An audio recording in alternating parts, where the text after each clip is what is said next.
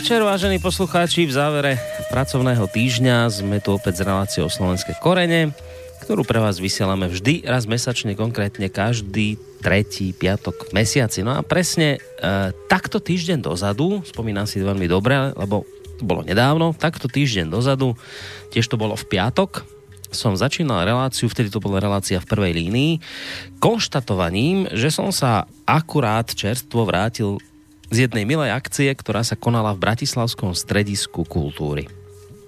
Išlo o slávnostné podujatie pri príležitosti 5. výročia e, vzniku geopolitického a kultúrneho mesačníka Zemavek. Nebola to však len akcia e, spojená s oslavou, ale zároveň aj s oceňovaním, respektíve s udeľovaním čitateľských ocenení Prometeus, ktoré už po tretíkrát odovzdávali zástupcovia mesačníka Zema vek ľuďom, ktorí sa osobnou obetavosťou snažia prispieť k zlepšeniu pomerov v tej našej slovenskej spoločnosti. Keďže, ako som už spomínal, mal som tú čest byť osobne e, prítomný na tejto akcii, mohol som si priamo, ako sa hovorí naživo, e, vypočuť príhovory nominovaných na spomínané ocenenie Prometeus.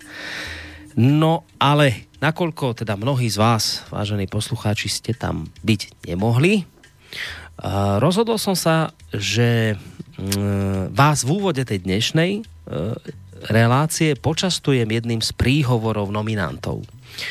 Ono totiž to nie len, že ide o príhovor hlavného protagonistu tejto relácie, Viliama Hornáčka, ale navyše tieto jeho slova, ktoré o malú chvíľu odznejú, budú do značnej miery súvisieť aj s našou dnešnou témou.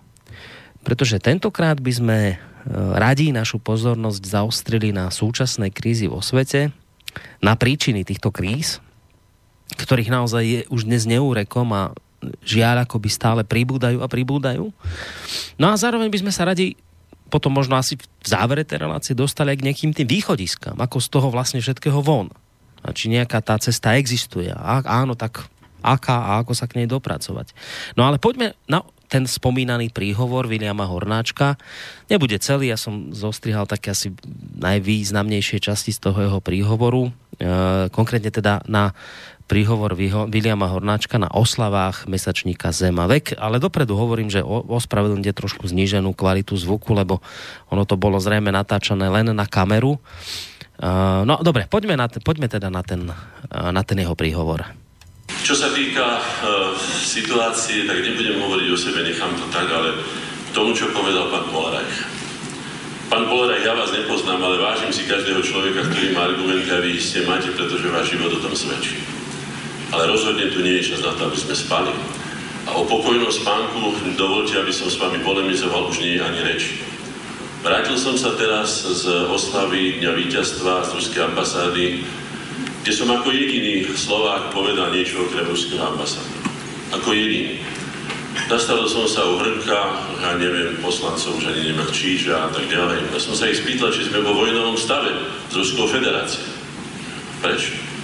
Hovorím, ešte minulý rok, keď som bol na oslave, tak tam predsa hovoril pán dneskajší predseda vlády. Dneska tam nepovedal nikto nič. A ja vám poviem, že sme vo vojnovom stave, pretože ak posielame vojakov v kontingente NATO na hranice Ruskej federácie, sme vo vojnovom stave. Som sa spýtal pred dvomi rokmi pána Starikova na podobnej takejto stretnutí, takomto stretnutí ohľadom jeho knihy a spýtal som sa ho, či sa Ruská federácia pripravuje na vojnu. A on moju otázku s ľahkosťou zahodil cez plece a povedal, že to nie je v našom programe, je to zbytočné, o čom to vlastne hovoríte, hej? No, vojna už je, zomierajú ľudia.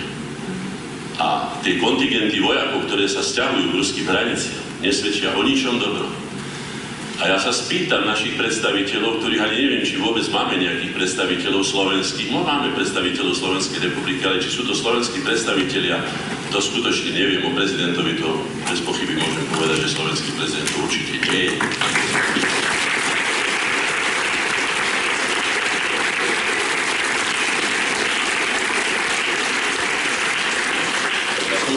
Spýtal aj predsedu vlády bývalého, aj iných, teda reprezentantov, alebo teda radšej predstaviteľov, reprezentanti to nie sú, či či vieme, kde sú CO kryty, či vieme, kde budeme svoje deti, svoje ženy, svoje staré matere, svoje mamy, svojich otcov, kde ich budeme dávať, keď sa dá čo stane.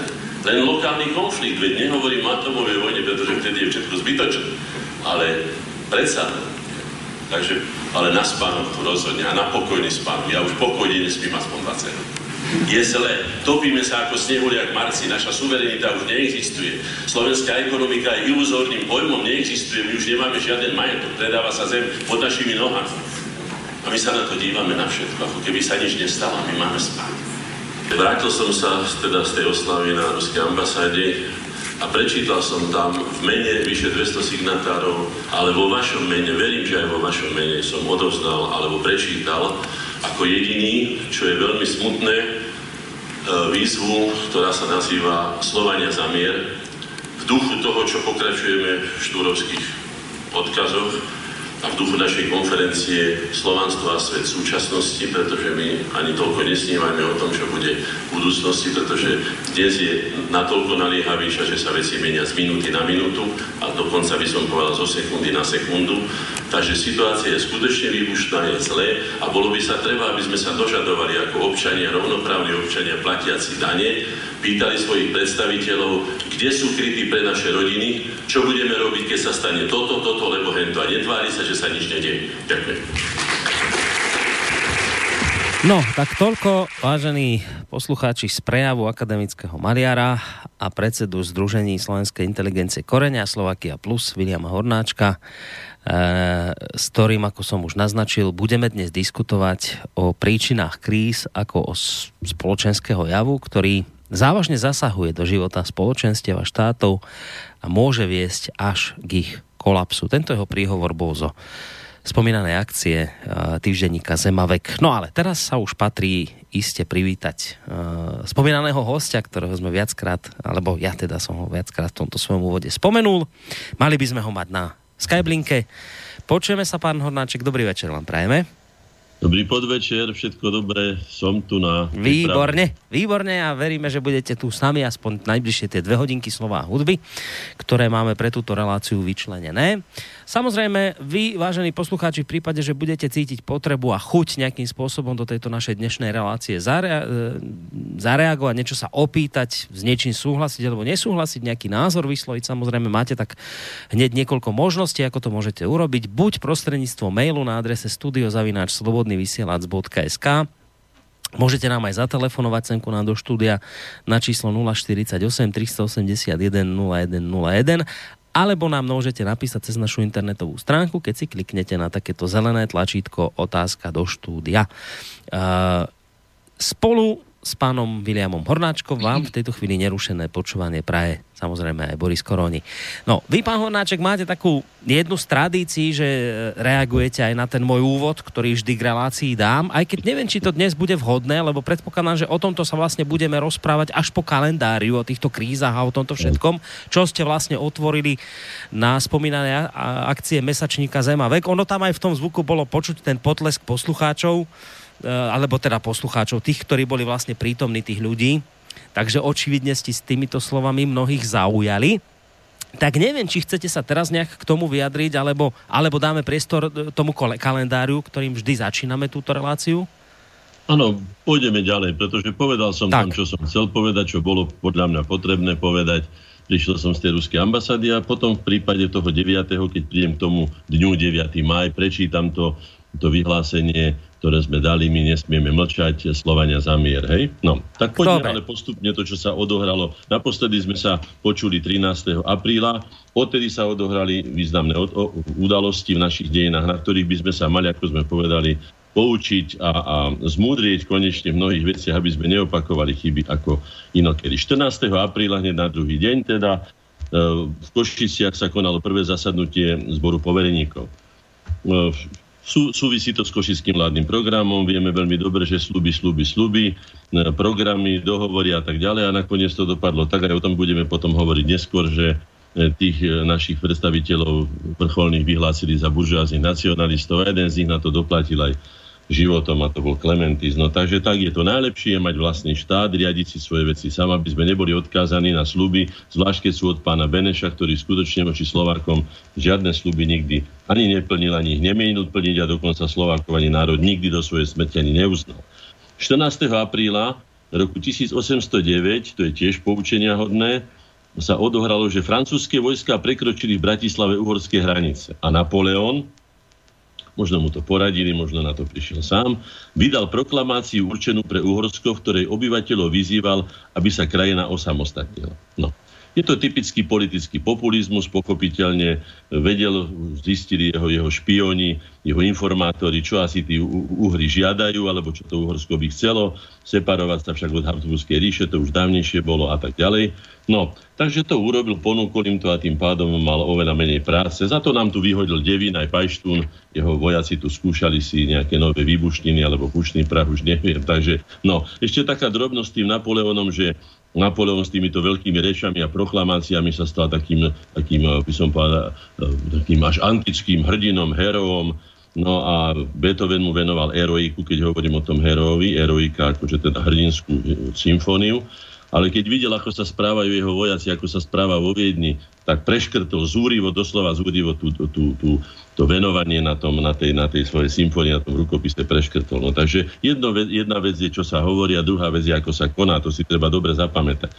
No mám tu ešte takú na tejto strane takú zaujímavú vec, že je tu pečať Žigmunda Luxemburského, ktorý sa e, vinou toho, že vlastne naše dejiny e, vykladali e, páni z Čiech, alebo teda českí historici, alebo čechoslovakistickí historici, tak sme mali len veľmi negatívne správy o Žigmundovi Luxemburskom, čo vzhľadom na Slovensku nie je pravda celkom. A na jeho pečati, ako tu vidím pekne, je dvojkríž v strede, sú tam 2, 4, 6 pečatí, 7 je v strede najväčšia a tam je slovenský dvojkríž. No, len ako príklad. Uh, potom my máme tu, máme tu 15. 15. áno, 15. 15. apríl. Vtedy sa odohrala jedna veľmi smutná pre naše dejiny uh, udalo v 47. Senát Národného súdu vynieslo rozsudok v procese s Jozefom Tisom, Alexandrom Machom a Ferdinandom Ďurčanským. Boli obžalovaní z domácej zrady, zrady na povstanie a z kolaborácie s nacizmom. Tičo a Ďurčanský boli odsúdení na trest smrti a tak ďalej a tak ďalej. No. Tento rozsudok spôsobil rozkol v slovenskom národe, čo samozrejme vyhovovalo všetkým, ktorí sú slovenský národ alebo ktorýkoľvek iný národ rozhádať alebo teda ovládať, tak ten rozkol je ideálny. No, ale by som prečítal niečo, čo s týmto bez, bezprostredne súvisí. Je to vyjadrenie, pretože vieme veľmi dobre, že tí sú často obviňovaní z toho, že bol vojnovým zločincom. Dokonca sa o tom hovorí aj pán Traubner, jeden z predstaviteľov, súčasných predstaviteľov židovskej náboženskej obce, a tak ďalej. No a mám tu svedectvo pána tiež e, teda žida, alebo ak by som to nazval, teda teraz už neviem, či náboženský, či ako sa hlásil, doktor Gabriel Hoffman, židovský lekár, teda historik židov, aj historik židovského pôvodu, preskúmal európske aj vatikánske archívy, ktorých sú uložené dokumenty o deportáciách židov do koncentračných táborov a holokauste. Vydal dve knihy. Jedna sa nazýva Tragédia židov v slovenskom štáte, druhá Zamlčaná pravda o Slovensku. Po vydaní tejto knihy Tragédia židov v slovenskom štáte bol, bol pozvaný do televízie v Košiciach redaktor Lej Le Galovej a Janovi Jelinkovi a podal tento rozhovor. Hej. Pán doktor, čo je obsahom vašej knihy, nebudem to všetko a takto a takto. Budem len tie odpovede. Hej. Hej. Uh, pohľad komunista na, odpoveda pán, pán doktor Hoffman. Je, komunista na doktora Tisa je veľmi negatívny a odsúdenia hodný, tak by som chcel tento pohľad, ktorý prevláda a ešte i teraz prevláda v časti slovenského národa vysvetliť podľa skutočnej pravdy. Preto som si určil taký cieľ preskúmať archívy európskych štátov a hľadať materiály, ktoré súvisia so vznikom slovenského štátu a s jeho násilným ukončením. Teda materiály z období roku 38-39 až 45 po preskúmaní archívov na Slovensku v Prahe, Berlíne, v Prahe, Berlíne, v Paríži a vo Vatikáne a inde sme zistili, že doktor Tiso svojim postojom, prácou a spojitosti so židovskou problematikou mal postoj objektívny, spravodlivý, ktorý zodpoveda všetkým zákonom humanizmu, ale i kresťanského mysliteľa a katolického kňaza. Podľa týchto dokumentov z celoštátnych archívov rôznych štátov sveta sme zistili, že na Slovensku v tej dobe žilo 85 tisíc Židov. Hitlerovi sa podarilo na základe veľmi šikovnej, rafinovanej propagandy na celom svete vzbudiť dojem, že on On chce riešiť židovskú otázku, ale chce ju riešiť humánnou cestou. Tvrdil, že on židov z Európy vysťahuje do východných oblastí Veľkonemeckej ríše, kde im umožní žiť uprostred svojich rodín a e, živiť sa vlastnou prácou. Ďalej hovorí pán nevedel, citujem desiatky dokumentov, ktoré objektívne a jednoznačne dokazujú, že doktor Tiso vedel iba to, že vysťahovaní Židia idú do pracovných táborov, kde sa budú živiť vlastnou prácou uprostred svojich rodín Hitlerovi sa podarilo oklamať nielen doktora Tisa, slovenský štát, ale takmer celý svet. Ďalej hovorí, keď sa doktor Tiso dozvedel, že Hitler klamal, zo Slovenska už bolo vysídlených vtedy 57 tisíc Židov. Hitler uveril, aj pre, Hitlerovi uverili aj predstavitelia Ameriky, Veľkej Británie, Francie i ostatných štátov sveta, že Židia idú do pracovných táborov. Mal som možnosť osobne hovoriť s hlavným rabínom Slovenska, doktorom Arminom Friedlerom, ktorý mi povedal, že, že do tej doby, e, kým doktor Tiso sedí na prezidentskom stolci, my Židia máme aspoň nádej, že mnohí z nás prežijú. My sme si plne toho vedomi, e, že odstránením doktora Tisu by prišiel na prezidentský stolec doktor Tuka alebo jemu podobní ľudia, čo by znamenalo koniec všetkých Židov na Slovensku. Ďalej hovorí, Nebol som na nejakej list, ne, nebol, ako Tiso, nebol na nejakej listine vojnových zločincov. Hlavný prokurátor Izraela doktor Gedeon Hausner, ktorý preskúmal s celým svojim aparátom všetky európske a svetové archívy, všetky ustanovizne, ktoré mali do činenia s deportáciami Židov, prehlásil, že nikde sa nenašiel ani neexistuje dokument, ktorý by potvrdil, že doktor Tiso bol vojnový zločinec. Jeho meno sa nenachádza na nejakej takej listine. Podľa neho by potom všetci prezidenti a monarchovia tej doby museli byť vojnoví zločinci, čo nie je pravda. Prvú autentickú správu o vraždení Židov nemeckých koncentračných táborov doniesli dvaja utečenci zo Sviečima, Rudolf Vrba a František Vecner, ktorí prišli na Slovensko koncom apríla 1944. Ani samotní Židia neverili správam o likvidácii svojich súpeňovcov v Polsku. Keď sa doktor Tiso prostredníctvom spiského biskupa Vojtašáka dozvedel, že vyslídení slovenskí Židia hynú v koncentračných táboroch, vyhlásil, cituje doktora Tisa citujem aj ja, od tejto hodiny ani jeden Žid neopustí slovenský štát a ani, ani, neod, a ani neodpustil. A ani neopustil. Boli okamžite zastavené všetky transporty Židov na Slovensku. Katolíckí biskupy vydali pastierský list na ochranu židovských spoluobčanov, ktorý sa čítal vo všetkých katolických kostoloch a bol uverejnený aj v katolických novinách. Kňazi vyzývali veriacich, aby všetkými možnými spôsobmi prostriedkami chránili židovské obyvateľstvo na Slovensku. Doktor Tiso počas deportácií udelil židovským spoluobčanom 15 tisíc prezidentských výnimiek, aby nemuseli opustiť Slovensko ešte v dobe, keď nikto netušil, aká tragédia vysí nad židovským národom. Tieto sú zdokumentované v archívoch ich mojej knihe, hovorí pán doktor Hoffman. Áno, prosím, faktom, že doktor Tiso vyznamenal približne 50 až 60 nemeckých vojakov dôstojníkov, urobil obrovské dielo na záchranu životov slovenských ľudí. Dostavil sa do Banskej Bystrici proti vlastnej vôli, nie z vlastného presvedčenia.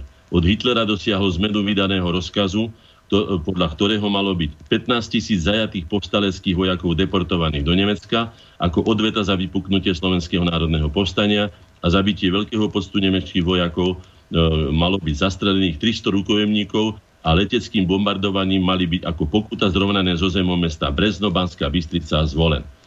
Na prozbu doktora Tisa, hovorí ďalej pán Hoffman, e, nebolo 15 tisíc zajatých povstaleckých slovenských vojakov deportovaných do Nemecka, ale zostali na bansko území.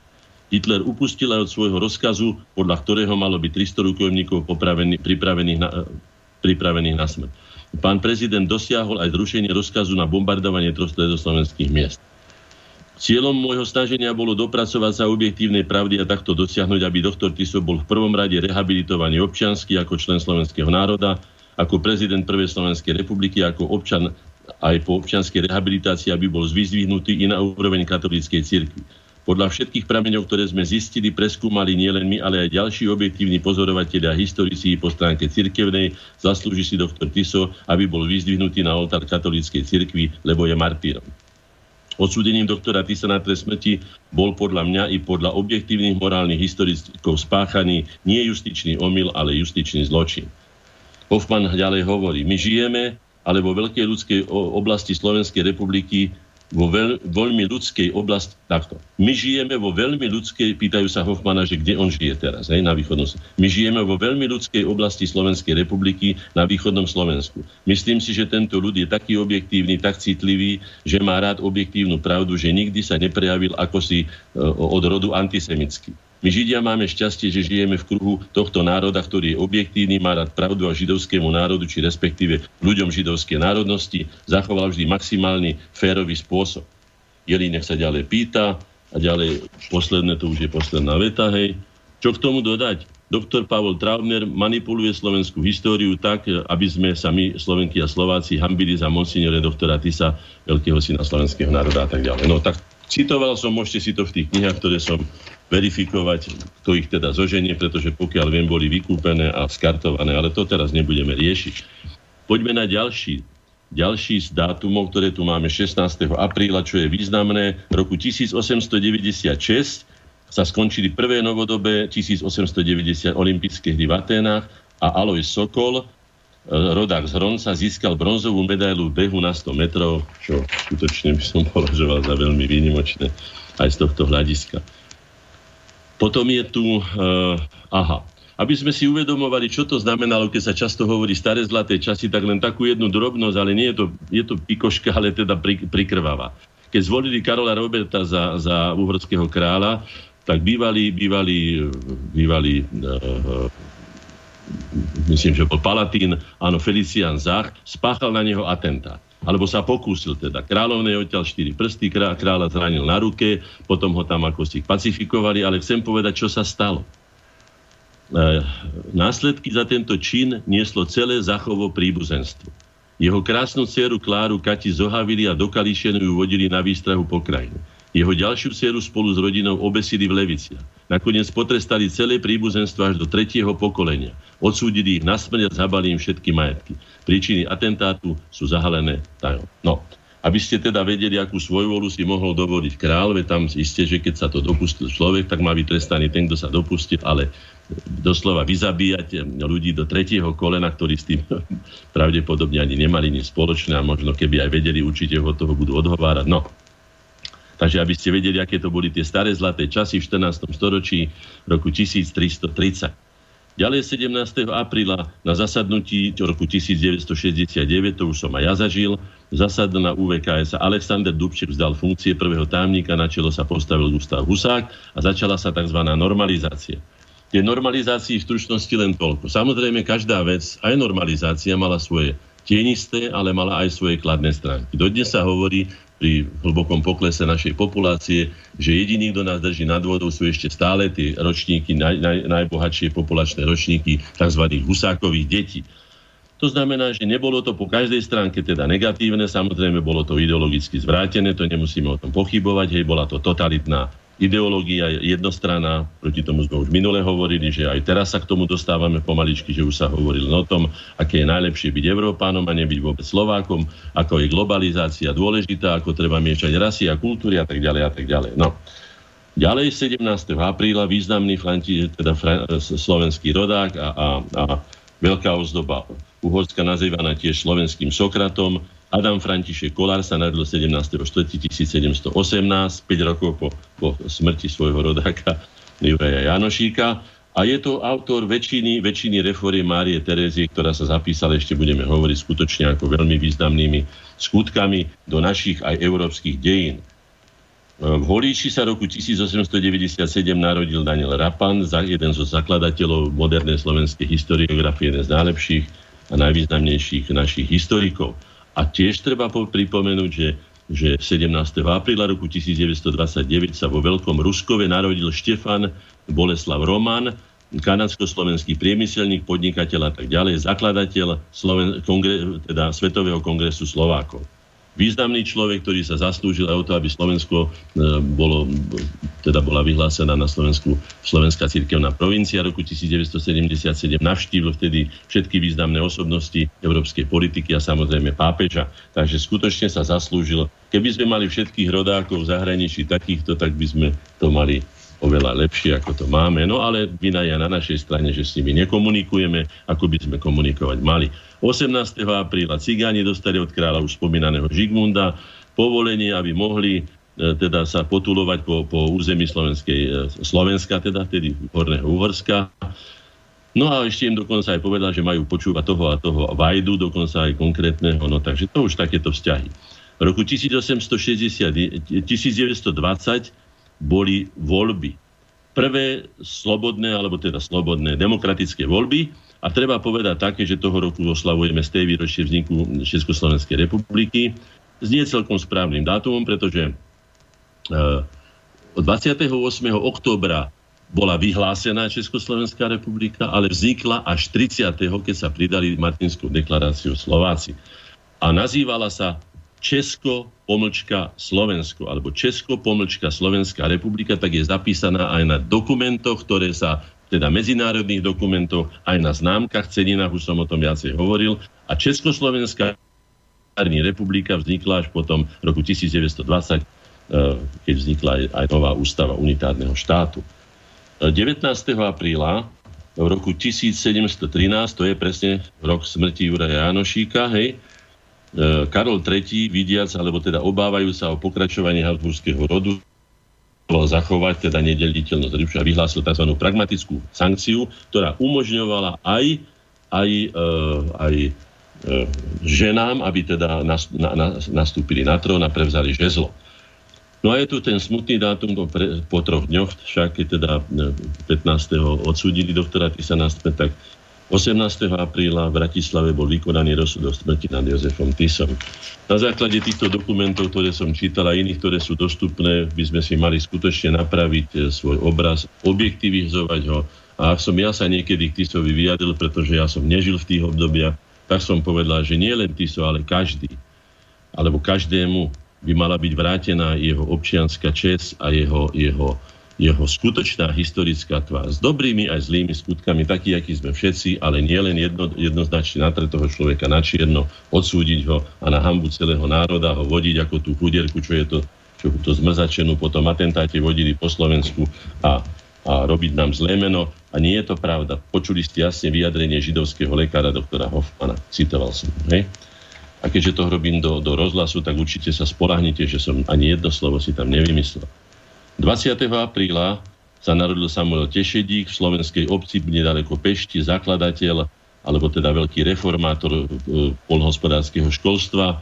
Nedávno bola aféra, že nechceli pomenovať Tešedíkov alebo zrušili Tešedíkovo teda e, dedinu na Slovensku len preto, že je to skrátka Slovák. Maďari si to neprijali, hoci aj Maďarom pomáhal, vtedy to bolo bez rozdielu, bolo to vtedy v Uhorsku. Žiaľ sú aj takéto vzťahy medzi nami. Týchto ľudí by bolo treba eliminovať, aby sme tu mohli žiť tak, ako sa patrí na kultúrne národy. Je tu 21. apríl a v Bratislave sa začal súd proti buržáznym nacionalistom roku 1954, už som spomínal, čiže roku 1945 bol košický vládny program v apríli, a 54. o 9 rokov už boli súdení buržázni nacionalisti, ktorí boli obvinení z toho, že chceli, aby to Slovensko malo aspoň aký taký rovnoprávny pomer k, teda českým krajinám alebo teda českej politike. Za to boli obvinení k buržáznemu nacionalizmu, z buržázneho nacionalizmu, ako som už povedal. Novomestský dostal 10 rokov, Husák dostal doživotie a, a pán Holdoš dostal 13 a, a pána, pána Klementisa obesili. Ideme ďalej. Uh, husite na Slovensku. No, 23. apríl. Husické vojska, viete veľmi dobre, čo sme sa všetko učili, boli to naši najbližší bratia, do dneska deň na nich nedajú dopustiť. Na Mijave už asi zabudli na to, čo sa tu dialo, lebo zaujímavé, že tie ich výpravy, to boli vojenské lúpežné výpravy zvané spanilé jazdy, to som žiaľ doteraz nezistil, prečo sa to volá spanilé jazdy, pretože to bolo nesmierne krvavé, krvilačné a, a horeli celé dediny. Posledná veľká spanilá jazda sa uskutočnila v roku 1433, keď sa Husitom podarilo vyplieniť západný spiť dobiť Kežmarok. E, odtiaľ sa pustili cez Turie smerom na juh a obsadili Kremnicu aj s mincovňou. Tak viete asi, prečo tam myslí, hej? Spojencov nachádzali najmä medzi najchudobnejšími vrstvami obyvateľstva miest, ktoré sa nadchýňali ich heslami. Opäť sa tu dostávame do rozporu medzi heslami a skutkami. Pre krajinu však spanilé jazdy znamenali pohrom. Jednoznačné stanovisko. No a potom ešte tu mám zaujímavú vec a veľmi dôležitú. 20, 22.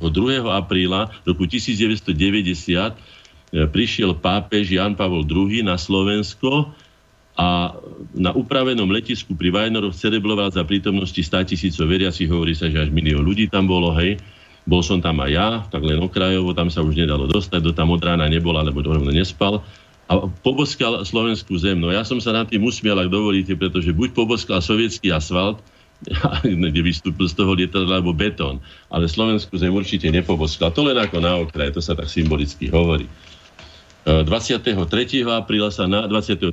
apríla sa narodil uh, Alois Medňanský, jeden z najvýznamnejších um, maliarov, ktorý pochádzal zo slovenského šlachtického rodu, ako aj jeho Ladislav Medňanský, jeho meno hovorí.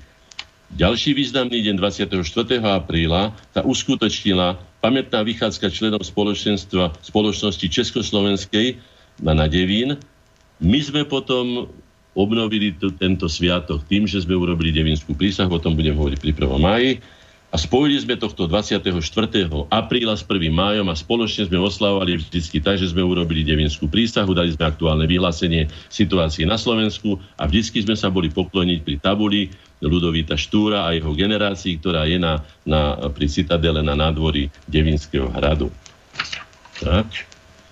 Potom tu máme Janka Krála. No Janku, Jankovi Královi iba toľko, že je to jeden z najvýznamnejších romantických svetových básnikov, o ktorom anglickí aj, aj iní bádatelia, pokiaľ teda mám prečítané veci, povedali, že to je skutočne geniálny talent. Jeho obraznosť prekračuje aj také, ako bol e, Byron alebo Shelley. A keď to povedia už Angličania, tak určite na tom niečo pravdy bude. Je to skutočne predstavuje vrchol nielen slovenskej, ale vôbec európskej romantickej poézie.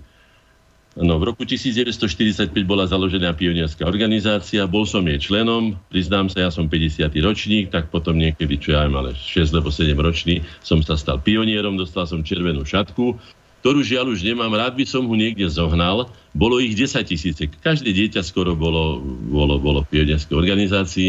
Už ako relikviu by som si ju rád, rád zachoval. Je zaujímavé, že aj to slovo pionier, pioneer, to nie je slovenského pôvodu, je to prevzané teda z, z angličtiny. Tam boli pionieri a pionieri dobíjali divoký západ a tiež, keď si pamätáte, niektoré koubojky mali tie šatky červené, ale previazané cez oči alebo cez nos, aby ich nebolo pri tých lúpežných výpravách poznať. No, takže my sme boli iní, iní pionieri, starali sme sa o babičky, nosili sme a zbierali papier. No bola to v podstate mierumilovná, určite neškodlivá, no ale to, ten obsah, ten, ten bolševicko-komunistický obsah bol tam taký, aký bol. Bola to doba, no.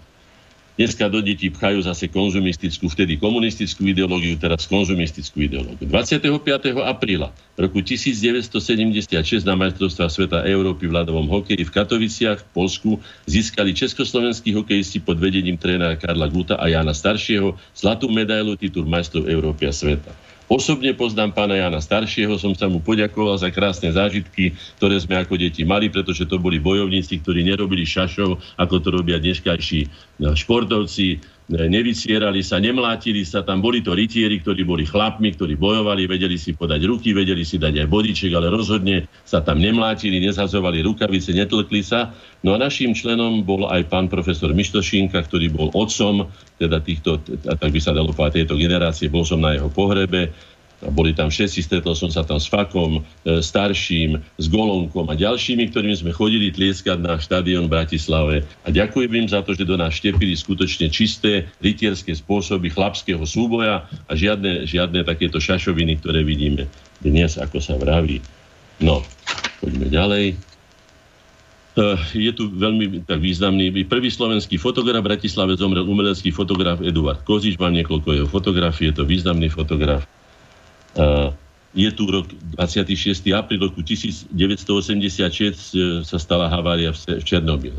No, v roku 1985, ak si dobre pamätám, alebo tak nejako začala perestrojka glasnosť. Ja osobne, keď sa tomu hovorí, že konšpiračné teórie, hej, nie, nie som konšpirátor, ale viem, že v politickej oblasti a v takýchto dôležitých veciach, ako bola povedzme perestrojka, ktorá pohľad celým táborom, rozsypal sa sovietský a tak ďalej, sa také veci ako výbuch Černobylu neodohrávajú náhodne. To len ja, moja poznámka, aj ďalej k tomu nebudem hovoriť ale hovorí sa stále o najväčšej katastrofe Černobyle, ale nepomerne horšou katastrofou je Fukushima, o ktorej sa už asi nehovorí, pretože, pretože to ja už neviem prečo, že skrátka nehovorí sa, ktorá zamorila už celý, hádam, Tichý oceán a tak ďalej. A trošku ironicky a, a cynicky sa hovorí, že tú atomovú bombu na Hirošimu a Nagasaki vrátili teraz tou Fukushimou na to, na to západné pobrežie Spojených štátov amerických a samozrejme aj Kanady, Vancouver a tak ďalej, že im to Japonci vrátili. No, To je veľmi cynické, to som povedal len ako takú skutočne okrajovú poznámku. Potom je tu 27. apríl, to je veľmi dôležitá vec, bol prijatý zákon o úžere roku 1883. Obrovské úžernícke úroky, ktoré dávali ľudia najmä v čase rokoch neúrody. Tu sa dostávame do, do, do styku s tým slovom, ktoré budeme dnes rozoberať s tým pojmom kríza. Kríza alebo, alebo, alebo, alebo úpadok, alebo skratka a tak ďalej krčmári, obchodníci, bohatí statkári požičiavali za neprimerané úroky, ktoré sa dali ťažko splácať a dostávali do, do, doslova do závislosti chudobných ľudí alebo tých, ktorí boli postihnutí týmito, týmito krízami. V krčmách nás sa navyšovali dlhy na konzumáciu alkoholických nápojov. Nie je teda čudné, že synonymom krčmára bol úžerník. No, bolo to egoistické prospechársky hyenizmus, ja to neviem inak nazvať, ale bohužiaľ sa to deje aj dneska. Mám taký dojem, že aj náš pán prezident sa podiela na niečom podobnom, pokiaľ som čítal, že teda tie úroky boli ozaj neúmerné a neúnosné na to, aby, aby to splácali obyčajní ľudia. Ja len takú poznámku k tomu, že keď som ešte predával obrázky, keď som maloval obrázky, tak som vždy sa spýtal, alebo som si zistil, alebo som, ako som sa dozvedel, z akých pomerov ten človek je. A keď prišiel Karol Machata, ktorý mal do mňa obrázok, no tak som mu zarátal, by som povedal, slušnú cenu, pretože Karol Machata nebol chudobný. Ale keď prišiel taký obyčajný učiteľ alebo niekto, komu sa páčili, tak tomu som to urobil tak. Tak si myslím, že toto by mali rešpektovať aj banky a mali by to rešpektovať aj ľudia, ktorí požičiavajú peniaze a tak ďalej a tak ďalej. No ale to je taká morálna téma moja. Brezovej pod Bradlom prijali žiadosti slovenského národa 28. apríla 1848. A teraz si dovolím prečítať, toto je veľmi významná záležitosť. Čo žiadali v tej Brezovej podbrady? Boli to žiadosti slovenského národa v stolici Nitrianskej. Aby slovenský národ v Nitrianskej stolici mal patričné zastúpenie v stoličných úradoch, aby sa úradovalo tam, kde je ľud slovenský obýva po slovensky. Aby Slovákov súdili len slovenský a slovenčinu dokonale ovládajúci sudcovia.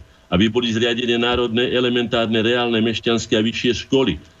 Uh, aby sa uznali národné práva Slovákov rovne s ostatnými národmi Uhorska, aby, sa, o, zaručené, aby bolo zaručené bratstvo a rovno všetkých kresťanských národov Uhorska a právo zachovať si svoje zvyky, obyčaje a tak, aby Slováci mohli používať pri krajinskej zástave a národnú zástavu.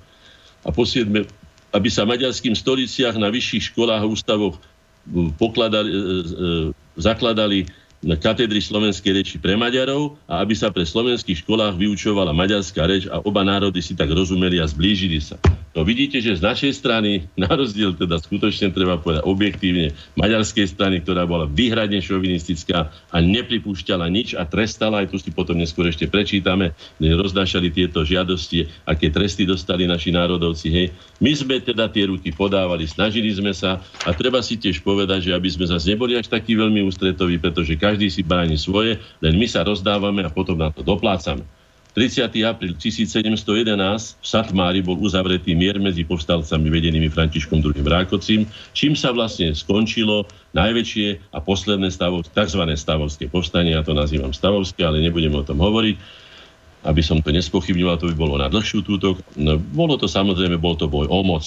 No, v Pešti sa konala porada predstaviteľov slovenskej inteligencie 26. 1826 Jan Kolár ako reprezentant evanielikov a potom tam boli aj um, predpoklad pre, pre bol, vznikol tam predpoklad, bol tam aj Martin Hamuliak, Herkel, Jan Kojš a tak ďalej, predpoklad pre prekonanie konfesiálneho rozdelenia. Toto bolo veľmi dôležité na Slovensku, pretože ešte ja si pamätám, že môj strýko, keď si chcel zobrať evanieličku, tak ešte musel žiadať dispens, teda výnimku, a to už bolo v 20. storočí, v 30. rokoch niekedy to mohlo byť, a toto, čo tu začali na tej schôdzke, alebo teda na tej slovenskej, schôdzu slovenskej inteligencie roku 1826 dokončili vlastne Mojzes a Kurzmany roku 1863 založením Matice Slovenskej, ktorá mala v tých prvých rokoch skutočne slávnu a veľmi užitočnú históriu, lebo pomohla preklenúť jednu z veľkých bariér medzi Slovákmi.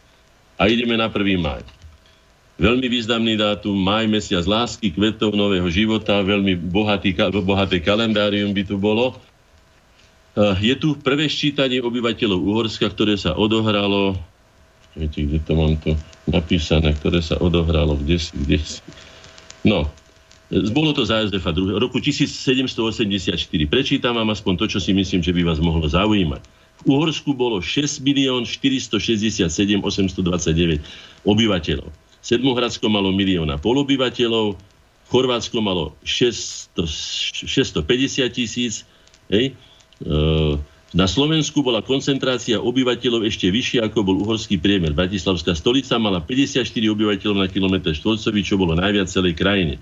Najľudnatejším mestom Uhorska bol Debrecín, teda roku 1784. Debrecín, ktorý mal bezmála 30 tisíc obyvateľov, potom Bratislava 28 tisíc, 28,5 tisíc obyvateľov, Banská Šťavnica, Banská Belá mala po 20 tisíc, Zvolen mal 1600, 1700 obyvateľov, Lubietova 1200. Tak si to dajte e, dohromady, porovnajte si to a, a skutočne, čo sa odohralo medzi tým. Najväčšie sústredenie šlachty bolo na severovýchode krajiny, v Marmarovskej stolici tvorila šlachta až 17% obyvateľstva, no a v Turčianskej stolici bol každý desiatý obyvateľ šlachticom. To je taká zaujímavosť, to som prečítal e, je to skutočne, bol to, bol to prvé, prvé také, také podľa moderných spôsobov ščítanie. Hej? Výnimočný stav. Výnimočný stav bol vyhlásený po revolúcii roku 1849 a trval až do roku 1854. To znamená, že 5 rokov trval Uhorsku. No. A tu je to napísané, čo som hovoril, že Sviatky Slobody a zbratania v roku 1848 vo všetkých mestách sa konali Sviatky Slobody a zbratania rečníci čítali marcové zákony, ktoré znamenali koniec feudalizmu a zrovnoprávnenie občanov. Podžup pán Adolf Sendivány zhromaždenému ľudu vysvetloval nové zákony po slovensky. Pri tejto príležitosti rečnil aj obaja mikulášskí kňazí Juraj Boroš a evangelický Michal e, Miloslav Hoďa roku 1854 počas jeho platnosti boli prísne obmedzený pohyb, to som hovoril teda o tom výnimočnom stave. Bez úradného povolenia nik nesmel, to znamená 6 rokov, sa vzdialiť na viac ako 6 mil od svojho bydliska, boli to trestané pokutom. Hej? V Milánskom týždenníku publikoval roku 1862 Ludovit Košut vytvorenie Konfederácie národa maďarského, srbského, chorvátskeho, ktorá mala zahrňovať Uhorsko a celý Severný Balkán. Spoločným jazykom konfederácie mala byť francúzština, so samostatným územím pre Slovákov sa nerátalo. Pritom, aby ste vedeli, po matke bol, bol, bol myslím, saský Nemec a po otcovi bol turčianský Slovák a neuznal ani slovenský národ a za to má ale sochu v Rožňave, proti čomu sme my protestovali, pretože ja nie som proti tomu, keď si ho Maďari ctiani si ho zoberú do Maďarska, ale človek, ktorý neuznal slovenský národ slovami, ktoré som už viackrát citoval, ja nikdy, ale nikdy v rámci Svetej koruny uhorskej iný národ ako národ maďarský neuznám, národnosť ako maďarsku neuznám, si nezaslúži sochu na slovenskom území. To je môj osobný názor. To sa nerobí to, ako keby mal, ja neviem, Bismarck sochu v Paríži a, a Napoleon, ja neviem, v Berlíne. No, to len ako na Urobte si o tom svoj vlastný názor. No a potom sú tu naše dejiny. 1. mája 2004, ako sme to my nazvali, v deň vstupu Európskej únie na výsostné územie Slovenskej republiky, Slobodná rada slovenského národa vyhlásila na Devíne obnovenie Slovenskej národnej rady z roku 1848. A tento akt potvrdilo 183 osobností devinskou prísahou. Tú devinskú prísahu, keďže je kratučká, vám pre, pre pamäť teda prečítam. Budem vždy presadzovať práva a záujmy slovenského národa, ctiť, chrániť a rozvíjať hodnoty slovenského národného dedičstva, konať v zmysle múdrosti vyplývajúcej z nášho poučenia historickou skúsenosťou, a pokračovať v diele a príklade života najväčších osobností našich dejín, ako nám prikazuje česť a svedomie dobrých, ďačných a verných synov a dcer slovenského národa. Tak prísahom. Takže toto sa odohralo v nových dejinách, do ktorých sme prispeli aj my ako pokračovatelia Štúrovcov a ďalších generácií slovenskej inteligencie.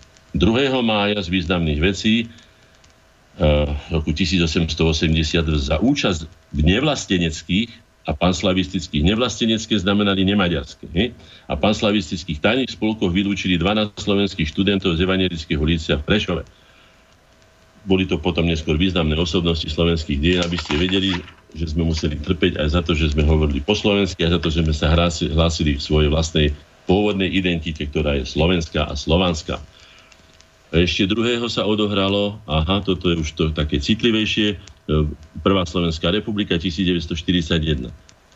Uh, e, nie, nie, to ešte nie. V roku 1953 do skúšobnej prevádzky uviedli Oravskú priehradu, dovtedy najväčšiu vodu nádrž na Slovensku. Myslím, že aj doteraz. Je to najväčšia e, voda nádrž vôbec.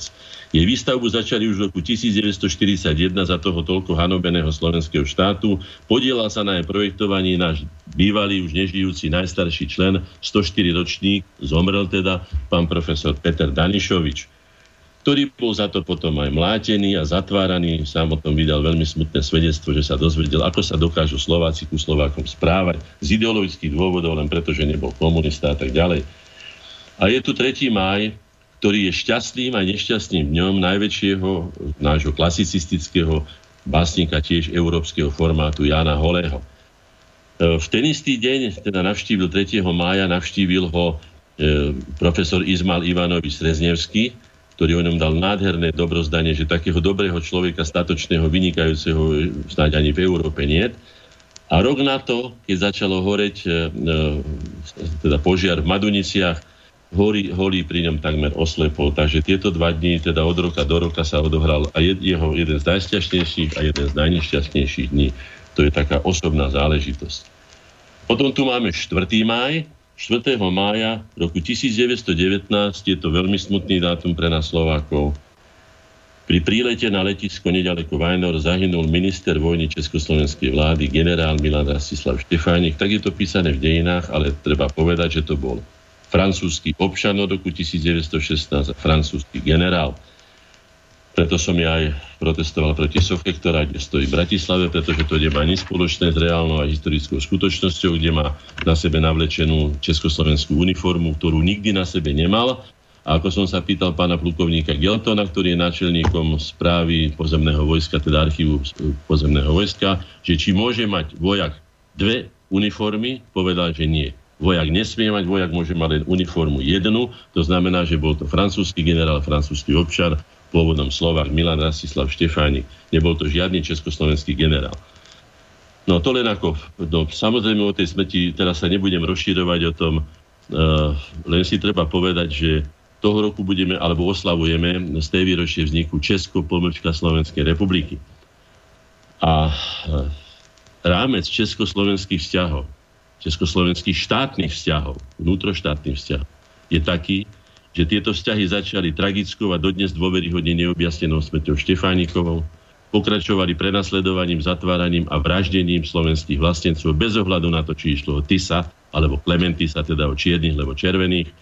A skončili sa tak, ako začali, tragickou a dodnes dôveryhodne nevysvetliteľnou a nevysvetlenou, neobjasnenou smrťou Alexandra Dubčeka, na to som len položil rečinskú otázku. Povedzte mi, či na takýchto základoch možno vzťa- teda stávať dobré vnútroštátne vzťahy. Odpovedzte si vy, nebudem robiť z toho žiadnu politiku. Je mi to veľmi ľúto, to sa nemalo stať, ale my sme to nespôsobili.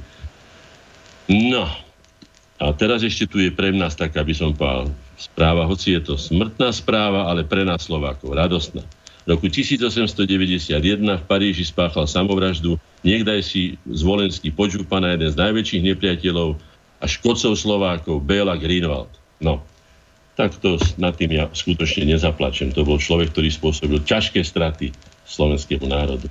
Aj morálne, aj fyzické roku 1945 5. mája Československá vláda uznala prednichovskú líniu slovensko-polskej hranice na Orave a Spiši a prepustila Polsku 27 obcí, ktoré od roku 1929 do septembra 20 do septembra 39 boli súčasťou Slovenska.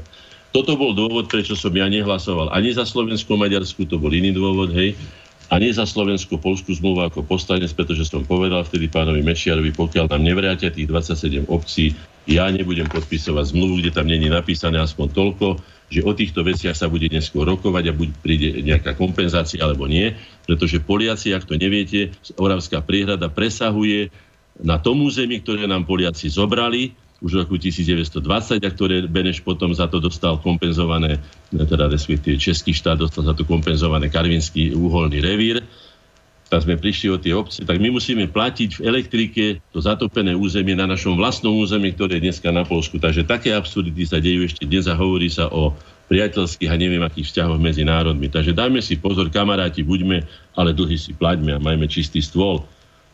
No, bol tam samozrejme veľmi známy vrak a góň, ktorému postavili pamätník, to bol, to bol, to bol by som to nazval takým partizanským spôsobom bojoval a zabíjal Slovákov za to, že sa hlásili v slovenskej národnosti a chceli sa pripojiť naspäť ku slovenskému. A za nás tam bol pán e, Čaplovič, bol odokryt tento, tento pomník pánovi Agňovi, on má iné meno, len tá prezývka bola Agon, to si pamätám, to meno si už nepamätám, hej. To Slovákov a za to bol podpredseda vtedajšej vlády. Na, na to sme samozrejme tiež protestovali, ale nič to nebolo žiaľ platné vražiť justične, hej.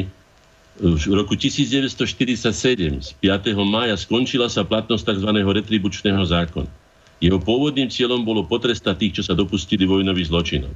Niektoré jeho ustanovenia, najmä týkajúce sa kolaborácie, rozbitia republiky, boli však koncipované tak, že sa dali polahky zneužiť. Na základe tohto zákona e, bolo, bolo riešených vyše 130 tisíc trestných oznámení, 713 osôb bolo odsúdených na trest smrti, teda takmer toľko ako v Nemecku. Dobre počujete? Až takúto krvilačnosť spravil pán Beneš a jeho klika, ktorá sa dostala semka no, po, po, po vojne, hej, keď si v tichu prežil svoj, svoj život e, v Londýne. Takmer toľko osôb bolo na Slovensku odsúdených na trest smrti ako v Nemecku, ktoré vojnu začalo. Tak si predstavte, aké tie vzťahy museli skutočne byť. Na doživetie skoro 20 tisíc a za, na stratu slobody. 741 Retribučné súdy odsudili množstvo nevinných ľudí. Dokumentuje aj prípad poslanca slovenského snemu Kolomana Horniša, ktorému predseda Senátu neskôr povedal. Zaslúžil by si si metál, ale musel som ťa odsúdiť. V roku 1950 tí, ktorí sa podielali na týchto retribučných sú, aj sám pán Husák a ďalší, bol v roku 1950 z funkcie predsedu zboru poverníkov odvolaný Gustav Husák. Spolu s ním museli opustiť funkciu Ladislav Novomeský a za predsedu zboru povereníkov bol vymenovaný Čech, pôsobiaci na Slovensku Karel Bacílek, poveleníkom štvorstva sa stal Ernest Sikora. No. V roku 1985 pápež Jan Pavol vymenoval slovenského arcibiskupa Jozefa kardinála Tomka za kardinála a zveril mu vedenie kongregácie pre evangelizáciu národov. Je to náš priateľ a člen našich združení Slovakie plus pán, pán, pán doktor, teda pán kardinál Tomko, som na ňo hrdý, skutočne urobil. Aj on sa veľmi podielal na tom, že Slovensko dostalo samostatnú cirkevnú provinciu. Sme pri siedmom, rýchlo musím to skrátiť, Horských kráľov nič, Maximilian nič, čo to tu máme, vláda Maďarskej republiky vypovedal, aha, vláda Maďarskej republiky 7. mája 1992 vypovedala medzištátnu zmluvu z roku 1977 Čiže v tom istom roku, keď bola aj Slovenská církevná provincia, o spoločnej výstavbe diel, vodný diel Jakčíkov nad Mároš.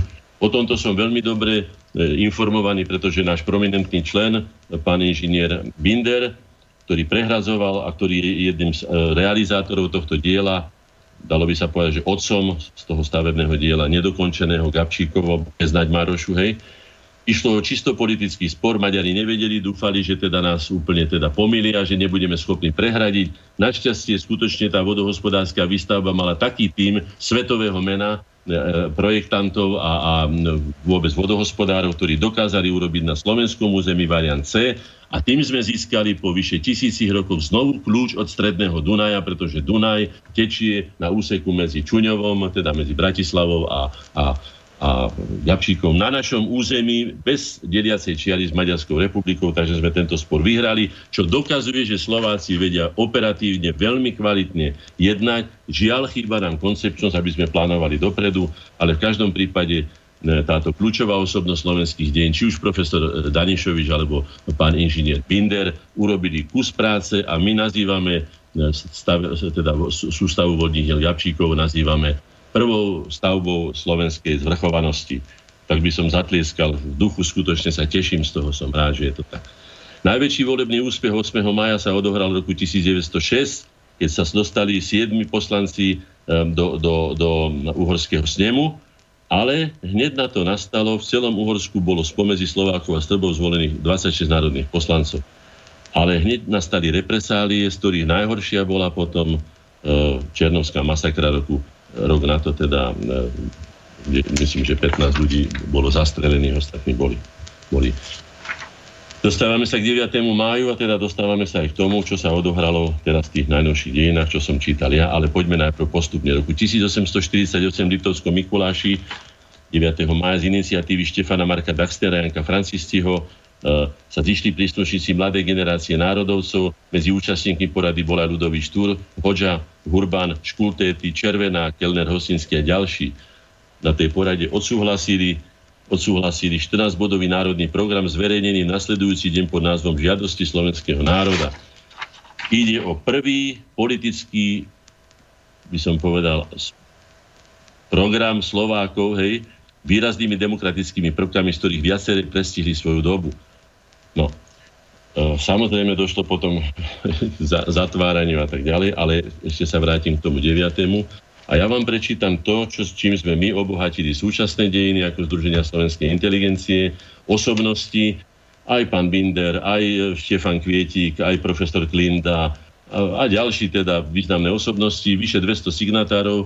A ja som čítal teda na dni víťazstva nad hitlerovským fašizmom alebo nacizmom, som čítal pred asi 500 účastníkmi tento text, ak dovolíte. Volá sa Nesmieme mlčať, Slovania zamier. Výťazstvo nad nemeckým hitlerovským nacizmom je bez pochyby jedna z najvýznamnejších udalostí ľudských dejín. Ďaka za to patrí hlavne slovanským národom, najmä Rusom, ktorí na oltár mieru priniesli najväčšie obete v podobe desiatok miliónov ľudských životov a nevyčistiteľných materiálnych strát. Pri príležitosti 73. výročia Dňa víťazstva sme však nutení konštatovať, že na túto tragickú a zároveň hrdinskú skutočnosť sa dnes trestuhodne zabúda, čo zneužívajú militantné sily a pripravujú ďalšiu vojnovú katastrofu. Verný mieroj a tvorivej podstate charakteru slovanských národov s úctou k obetiam a s ďakou za vybojovaný mier rozhodne odmietame všetky pokusy vyvolať, tentoraz na čele s útočným paktom NATO, ďalší vojnový konflikt v Európe, ako to v roku 1999 spáchali voči dnes už bývalej Juhoslávii. S presvedčením, že akákoľvek vojenská konfrontácia môže prerazť do globálnej vojny, stať sa osudovou pre Európu aj svet a byť konečnou kapitolou dejiny ľudstva, Vyzývame všetky mierové síly, aby si nedali vnútiť účasť na štvavej kampani proti Rusku ako v úvozovkách nepriateľovi mierovej spolupráce národov. Koniec úvozoviek. Rusko vojnu nepotrebuje a neohrozuje našu bezpečnosť ani suverenitu. V tomto zmysle vyzývame predstaviteľov Slovenskej republiky, aby nevysielali slovenských vojakov do Polska, Litvy, Lotyšska a Estonska, kde majú byť nasadení ako súčasť v úvodzovkách aspektu odstrašovania v skutočnosti však ide o provokovanie, čo by v prípade vojenského konfliktu znamenalo ich istú smrť. Ako neslobodný národ sme takmer celé naše dejiny museli bojovať za cudzie záujmy a na cudzí prospech. Od 1. januára 1993 sme slobodní, zvrchovaní a rovnoprávny subjekt medzinárodného práva.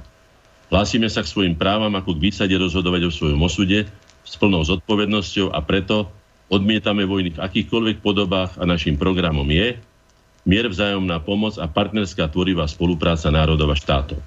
Bratislava 9. maja 1918, Združenia slovenskej inteligencie Korene Slovakia plus obnovená Slovenská národná rada a, ako hovorím, vyše 200 signatárov. Tak to bol teda náš príspevok do najnovších dejín. 11. mája žiadosti slovenského národa, o ktorých som hovoril, tu sú, tu, že čo teda žiadame, ale je tu fotografia a tu je fotografia pamätníka žiadosti postaveného roku 1928, čiže to bolo roku 1848 po 80 rokoch. Je tu pamätník žiadosti postavený roku. Ja sa pýtam, kde je v metropole Slovenska v Bratislave Národný panteón, kde je pamätník slovenskej štátnosti, kde je pamätník neznámeho vojaka, kde máme Národný cintorín v metropole Slovenskej republiky, kde máme námestie republiky, námestie svornosti a tak ďalej tak to len toľko, že čaká nás ešte veľa práce, aby sme zo slovenského hlavného mesta Bratislavy urobili skutočnú metropolu Slovákov a Slovenska, reprezentatívnu, tak ako to majú iné národy. Môžeme ukázať na Maďarov, môžeme ukázať na Rakúšanov, môžeme ukázať aj na bratov Čechov, pretože skutočne Praha je jedno z najkrajších miest na svete. Máme teda čo dobiehať a keď sme vedeli stávať cudzie mesta, verím, že si postavíme konečne aj naše mesto, tak aby sme predstavovali svoju kultúrnu starobilosť a vyspelosť. 12. 11. mája sa narodil významná osobnosť slovenskej techniky Avril Stodola, ktorého mal vo veľkej úcte a veľmi ho pochválili pri jeho príležitosti aj známy vedec Albert Einstein. No, potom je tu, e, bola založená Trnavská univerzita 12. mája už budem len skra- ktorá sa významne zaslúžila o rozvoj slovenského jazyka a národného povedomia. Samozrejme aj o iné veci pribudlo nesmierne veľa slovenskej inteligencie, najmä z najchudobnejších slovenských stolíc Horného Uhorska, ale najmä teda tú Slovenčinu a to národné povedomie. A dneska už by som hovoril o sebavedomí. Potom sa 13. mája narodila Mária Terezia, už sme hovorili o pragmatickej sankcii. Treba povedať popri nej, že aj Mária Terezia ako všetci panovníci, aj terajší, aj pre, predošli, vždy bola odkázaná doslova na svojich poradcov. A kľúčovú úlohu medzi poradcami hral Adam František Kolár, ktorého sme spomínali, ktorý bol autorom väčšiny reforiem. Takže môžeme hrdo povedať, že sme sa aj my zaslúžili. Takže keď niekto hovorí, áno, aj Rakúsko-Uhorsko, aj Uhorsko boli naše dejiny, bol to náš štát, pretože sme sa podielali nielen na jeho budovaní, ale aj na jeho obrane. Kladli sme životy za neho a pomáhali sme teda, aby, aby obstálo v konkurencii ostatných štátov sveta. Takže nevzdávajme sa ani kúska našich dejín. Všetko, čo sme dosiahli, bolo aj našou zásluhou. No, máme tu 14, je tu Pavol Jozef Šafárik, je to známa osobnosť, môžem povedať len toľko, je to Slovák, hej, Češi si ho privlastňujú, píšu Pavel Jozef Šafažík, ale nie je to tak, je to Pavol Jozef Šafárik z Kobeliarova a treba povedať, že je to jedna, je považovaný za jednu z najvýznamnejších osobností svetovej slavistiky. Treba povedať, že práve Štúr, Kolár, Štúr, Šafáriga boli najvýznamnejšími slavistami 19. storočia a boli to Slováci. Takže my sme nadpojili v našej konferencii Slovanstvo a svet súčasnosti na odkaz týchto veľkých Slovákov. V roku 1955 14.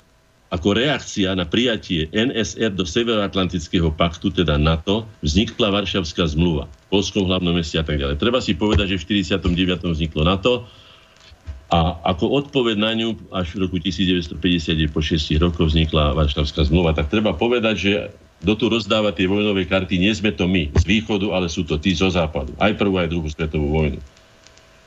No, evangelického kniaza 15. Eh, maja skoro na smrť zbili Belo Lehocký a Jan Rastokaj, eh, pomaďarčený zemení Michala Miloslava Hožu, ktorý bol potom až do smrti, eh, mal, mal ťažké bolesti a, a preto aj skoro zomrel.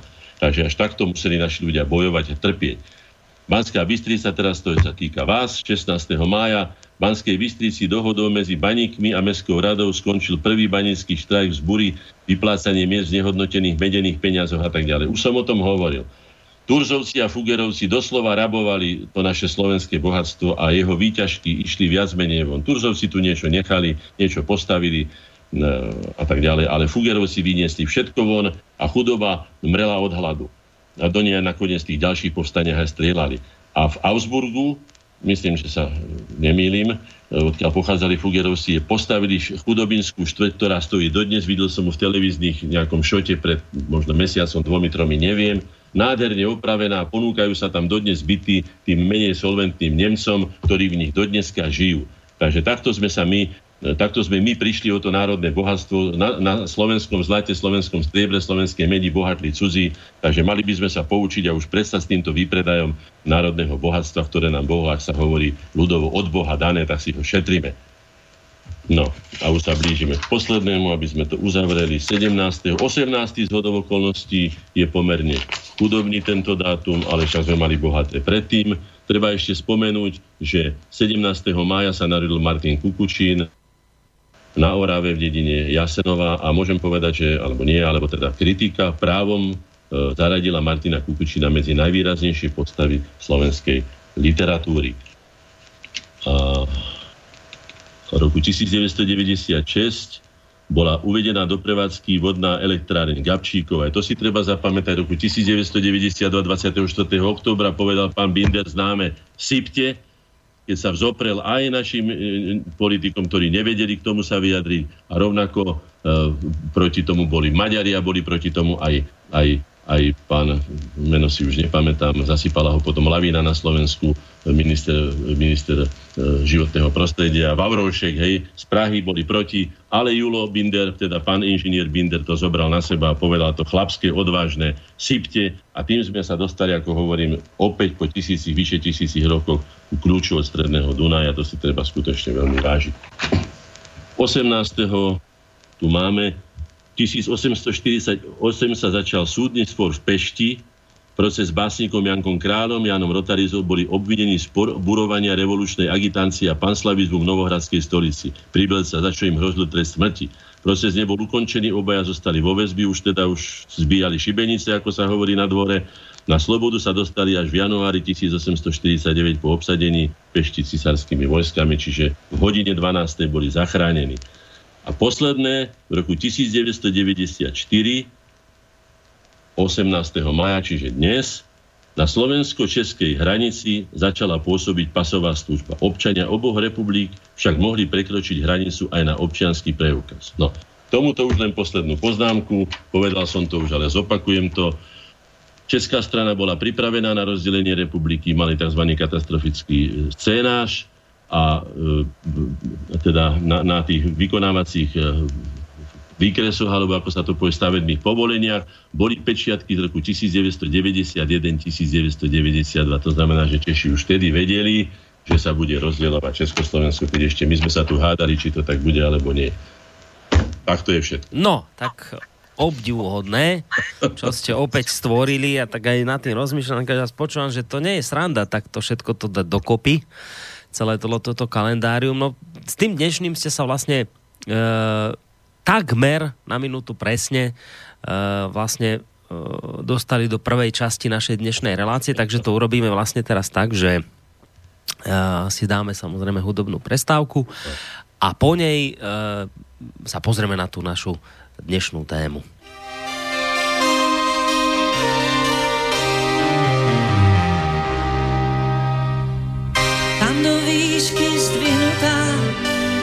Za konármi skrýva tvár. Sťažnosť písať nemusí, čas sa o ňu postaral. Chlapčenská tvár pod prilbou, na kamennom líci prach.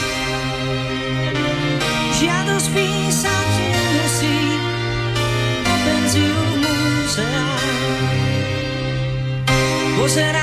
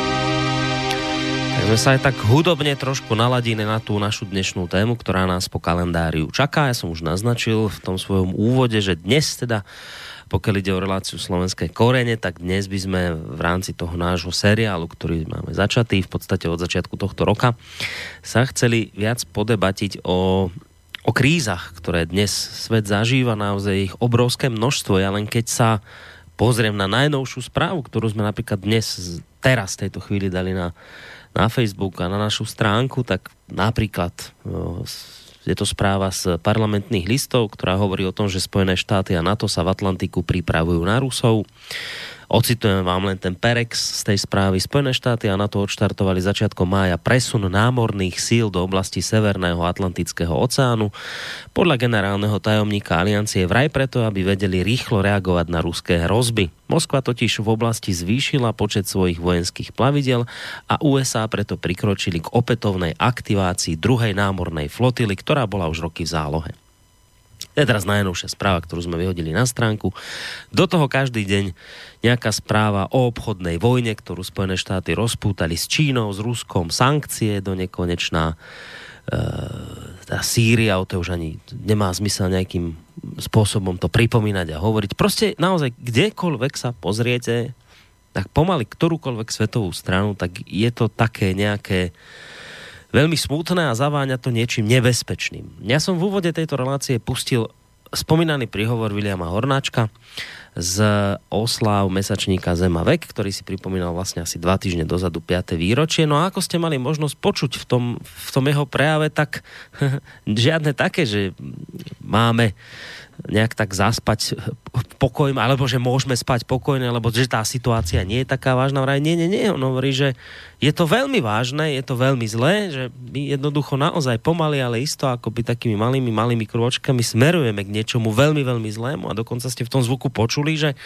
už dokonca hovorí o tom, že ale tak čo tie kryty, vieme, kde sú, vieme, čo budeme robiť, keď sa niečo stane. No, pán Hornáček, ten váš prejav jednak teda Nadpojíme na to. Bolo, bolo počuť naozaj, že zaujal ľudí, ale bol, bol skutočne tak dosť, dosť tvrdý a taký ne, neveľmi pozitívne ladený.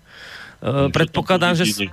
Od, od tých... Tam sa nedá pozitívne nájsť nič. Tam len treba povedať, že predstavitelia Slovenskej republiky by sa mali správať čestne a povedať nám, o čo ide a zabezpečiť aspoň tých, ktorí sú úplne bezbraní. Chlapi sú chlapi, to už sme na to zvyknutí, ale to, čo som povedal, ženy, deti, starí ľudia, naše matky a tak ďalej, čo s. No.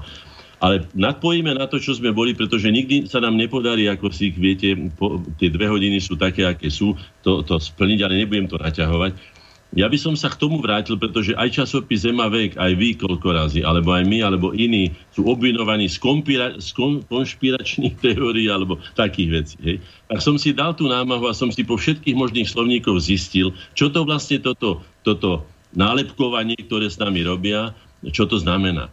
No už tak teda slovo konšpiračný znamená tajný, podzemný, sprisahanecký, ilegálny, skrytý, podvratný. Subverzia rovná sa podvrat alebo rozvracanie znútra. A teraz vám prečítam, že kto vlastne je tento konšpiračný a kto je ten podvracač. Hej? Mám tu víťaz jedného cenzurovaného rozhovoru so Serešom, ktorý, ktorého budem citovať len pár vecí. Hej? Hovorí Pusi, musím povedať, že subverzia, citujem Sereša, podrývanie, rozvracanie znútra je veľká zábava. Najväčším umením boja je vôbec nebojovať, ale subverzovať, to znamená podvracať všetko hodnotné, čo má, na, čo má cenu v nepriateľskej zemi. Zničiť morálne hodnoty, náboženstvo, úctu k autoritám, predstaviteľom kultúrnej tradície, všetko. Dostaneme sa o chvíľku aj ku tej kríze. Tam to bude hovoriť. Postaviť bielých proti čiernym, starých proti mladým, názor proti názoru, presvedčenie proti presvedčeniu, bohatých proti chudobným. Všetko, čo rozdeľuje ľudí a ničí morálne hodnoty národa, je správne. Potom je taká zem moja. Keď je všetko rozvrátené, zem je dezorientovaná a zmetená, demoralizovaná a destabilizovaná, nastane tá vytúžená kríza. Zopakujem to. Nastane tá vytúžená kríza. Čiže sú tu ľudia, ktorí sa vyžívajú k tomu, alebo smerujú, alebo nachádzajú možno aj zmysel života v tom, že spôsobujú krízy. V tej kríze hneď na začiatku poviem, však samozrejme krízy sú rôzne. Môžu byť aj objektívne, prírodné rôzne krízy, ktoré sa stanú katastrofy, ktoré spôsobia krízy. Ale tú krízu, o ktorej ja budem hovoriť, to je spoločenská alebo celospoločenská kríza, kríza hodnot, kríza medziludských vzťahov. To, čo vlastne rozhoduje mnohorazí nielen o ľudských spoločenstvách, ale ako vidíme tých vojnových, aj dokonca o živote na tejto zemi. Sú to veľmi vážne veci. A on tu ďalej píše, že to, toto, čo je táto, je to kultúrny marxizmus všeobecne známy ako politická korektnosť. Aj to je veľmi známe, proti ktorému sme zautočili, ako sa objavila, som povedal, nie. Budeme hovoriť pravdu. No, čo je biele, je biele a čo je čierne. Nebudeme hovoriť na nejaké vymyslené veci a nebudeme hovoriť o tom, že siahol mu na život, keď ho niekto e, dolámal alebo keď ho niekto zabil, že mu odsudzil. Keď mu ukradol, mu ukradol, ale nie odsudzil. To sú všetko e, blafy, ktoré zámerne, aby sa dali tie veci ako taký úhor prešmikovať. Takže len toľko, aby ste vedeli destabilizačné organizácie pána Sereša, to znamená podvratné, tam sa takto charakterizuje. To nie sú moje slova, to je, sú jeho vlastné charakterizácie. Hej? Maskujú svoju skutočnú činnosť, tom sú konšpiračné. A teraz ešte k tomu. Žiadne konšpiračné teórie neexistujú. Čo je to konšpiračná teória? Existuje len konšpiračná, e, konšpiračná prax. To znamená, že tajná, tajná práca, podzemná práca, rozvratná práca. Mm. Ale konšpiračná teória, čo je s konšpiračnou teóriou? To je o ničom. To je nezmysel, to je zle používané. Aj to si treba povedať. Treba si povedať, že o čo im ide. Samozrejme, to je malá skupina ľudí, kde stojí pán Sereš. To nie je väčšina ľudstva. Hej? Ako sa môže menšina, ako môže menšina odvládnuť väčšinu? Rozloží jej overený hodnotový systém. Vnúti jej úpadkový, a ostatné sa zosype samo. Nie sme náhodou účastníkmi tohto procesu? Necítite to aj vy? Ja sa vás len spýtam, skúste si nad, nad tým zamyslieť. Takže pán, nastane tá vytúžená kríza. Hej? Uh-huh. No a tuto už len dopoviem. A to teda citujete, že toto, všet, toto mal všetko hovoriť sám Toto všetko Šoroš, je tu napísané, hej? áno. Výťah jedného z cenzurovaných rozhovorov so Serešom. Čiže Sereš citovaný, to som uh-huh. čítal. Hej? No, je to ešte dobre, že veľmi dobre vieme, že kultúrny stred nevytvoril nikdy v minulosti, súčasnosti ani v budúcnosti nevytvorí pokojné spolužovanie a na tom staviam svoj obchod. Hej. Spomeniete si na to, keď som spomínal, že prvým národnostným stretom došlo v Alexandrii? Mal som, mali sme to v jednom vysielaní, keď som dokumentoval z dobovej, dobových teda dejín o tom, ako sa tie tzv. multikulturalizmus, ktorý sa v tej, v tej Alexandrii teda stretol, sa proti sebe postavili tí, oni a tamtí a už boli proti tomu boje, boli mŕtvi a tak ďalej. Už vtedy sme upozorňovali, už vtedy nás dejiny upozorňovali, že pozor na to, nemiešajte. Keď vletí síkorka medzi vrabce, je to zle. Keď letí vrabec medzi e, síkorky, je to zle. Keď vletia trnaváci medzi, medzi Košičanov, na, na tomto je zle. Skrátka, toto nerobme, lebo takto to v živote je a rešpektujme zákonitosti, ktoré platia. Lenže oni to vedia, ale provokujú to tak, pretože ako ste čítali, je to veľká zábava.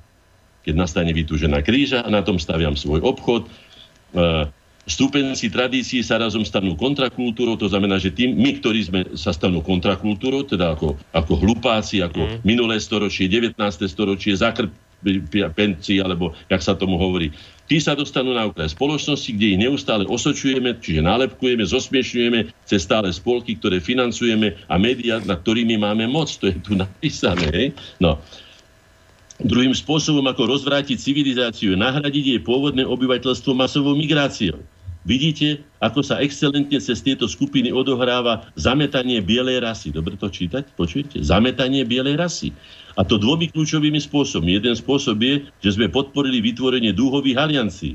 Nájdeme rôznych skupine, ktoré sme cez ďalších ľudí presvedčili, že spoločnosť, ktorej žijú, je patriarchálna spoločnosť a národ v nej je diskriminujúci. No, Využívať homosexuálne lobby sme sa naučili. Pritom na druhej strane spolupracujú s radikálnym islamom, podľa ktorého sa majú homosexuáli ukameňovať smrti. Tieto skupiny, strany nemajú žiadne princípy. Ide len o to, nazbierať čo najviac ľudí proti štátu a tým sa odvďačiť ich chlebodarcom. A to je môj spôsob zábavnej subverzie, čiže konšpirácie, podvracania a tak ďalej, čo som už citoval, vojny bez bitky, vojny, na ktoré sa zabávam, teší ma to, ako mi ľudia zobú z ruky a pritom si neuvedomujú, že jediné moje slovo e, vyslovené mimo kontext dokáže zničiť ekonomiku. No. Stačilo? A teraz pôjdem k tomu, čo je to kríza. Podľa toho to vieme. Rozhodujúci obrad, prelom, moment morálnej rovnováhy, porušenia. Ja len trošku, kým sa k tej kríze dostanete, naozaj, tu by som sa len trošku naozaj pristavil a sprízvukoval to, čo ste povedali, lebo my to v podstate hovoríme od, od začiatku vzniku tohto rádia lebo hovorili ste o nálepkovaní, ako jednej z fóriem, ako vlastne vyradiť z hry súpera, ktorého potrebujem nejakým spôsobom poraziť, lebo je pre mňa z nejakého dôvodu, uh, skrátka, s ním potrebujem bojovať, je pre mňa nepohodlný, potrebujem sa ho zbaviť. Jeden zo spôsobov, a to si naozaj treba, vážení poslucháči, uvedomiť, je toto neskutočné nálepkovanie. To, čo teraz hovoril pán Hornáček, to je presne tak. Strácajú význam slová.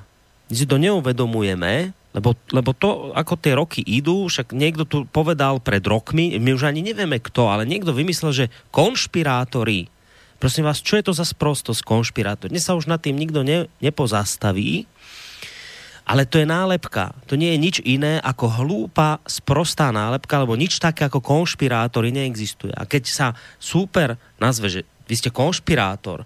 Teraz beží na denníku ZME taká trapná reklama, že redaktor Šúc a proti nemu vykonšpirovanú iluminát, kto vyhrá, podporte nás. A teraz nejaký iný redaktor denníka ZME a vykonšpirovaný chemtrails a kto vyhrá. A to sú tie sprosté, hrozostrašné nálepky, kde ale slová strácajú význam, lebo konšpirácia, to je skutočný fakt, ktorý v minulosti, v súčasnosti v budúcnosti sa bude diať. Konšpirácie vznikajú. Konšpirácia bola napríklad to, čo spôsobili Nemci kvôli tomu, že chceli vyprovokať druhú svetovú vojnu, tak spravili konšpiráciu. Urobili to, že sa prezliekli do poľských uniform a urobili konšpiráciu. To je skutočnosť, ale nič tak ako konšpirátor, teraz akože my sme tu s pánom Hornáčkom konšpirátori, lebo napríklad kritizujeme, ja neviem, dianie v Spojených štátoch amerických, napríklad, tak sme preto konšpirátori, ale to je úplná hlúposť. To je no, neskutočná... To, ale chcem povedať tak, že v tom prípade to nebola konšpirácia, e, v prípade Glivic, hej, to prezlečenie to bola provokácia, hej.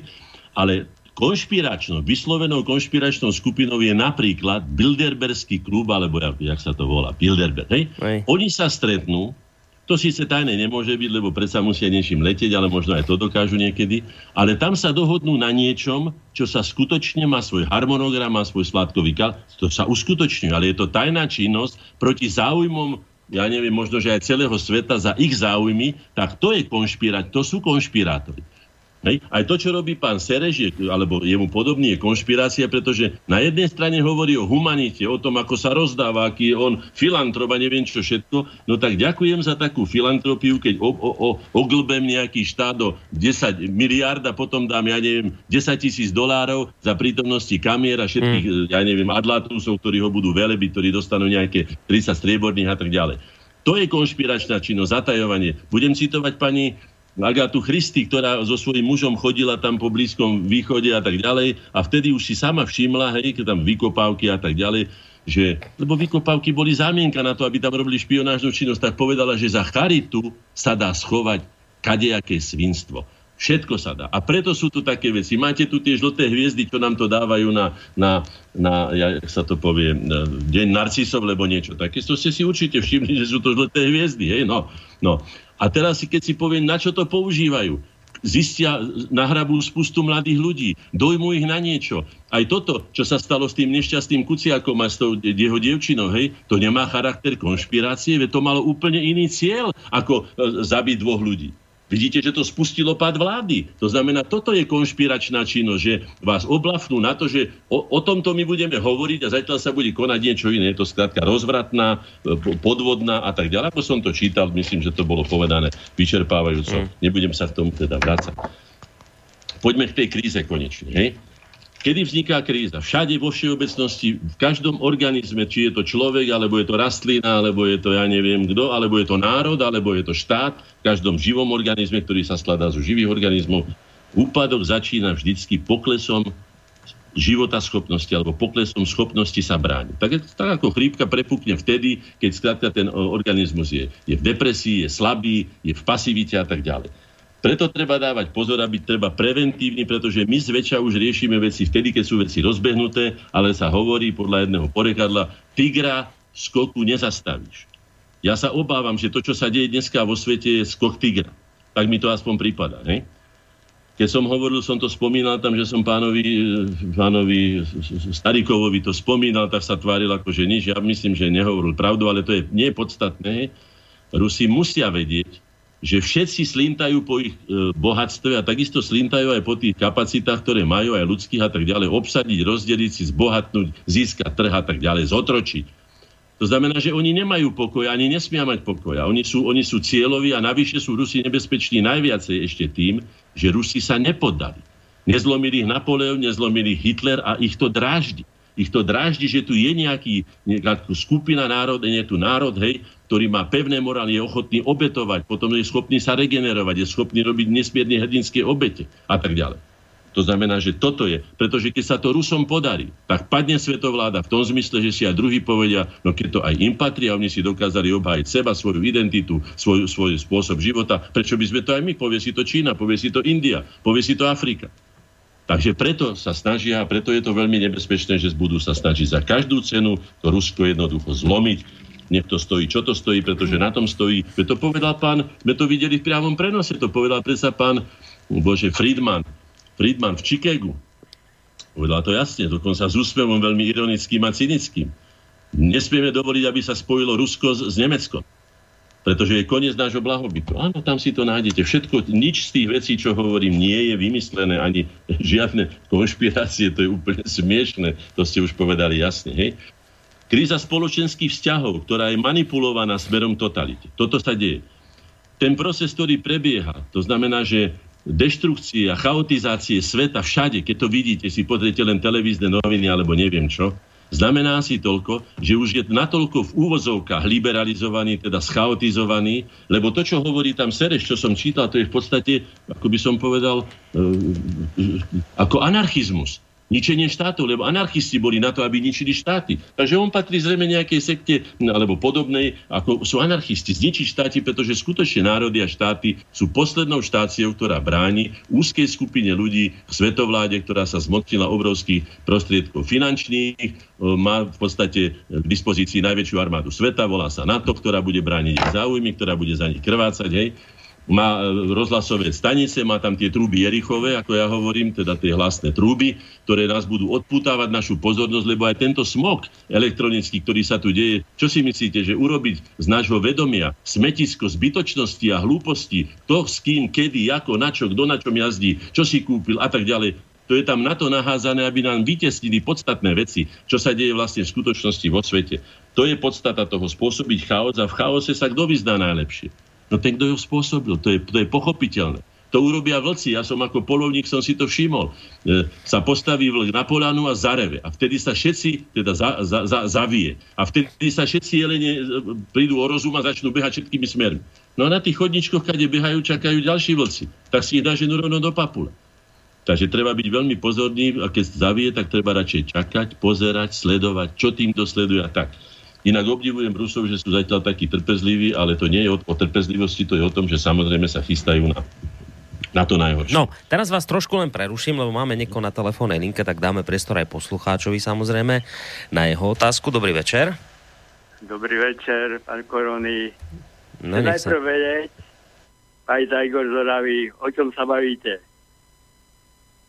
Vy ste nás nepočúvali od začiatku relácie? No, nie. nie. Ja nepočúvali ste? Nie. A teraz mám vám vysvetľovať, o čom sa bavíme. No nie vysvetľovať, iba o čom sa jedná. Dobre, tak Ale... nás ešte chvíľu počúvajte. A potom, a potom keď zistíte, o čom sa bavíme, tak nám zavolajte. Dobre, a nebudeme teraz strácať čas tým, aby som vám vysvetlil, o čom sa bavíme. A beriem to ako trošku neslušné z vašej strany, že nám zavoláte do relácie bez toho, aby ste vôbec vedeli, o čom vysielame.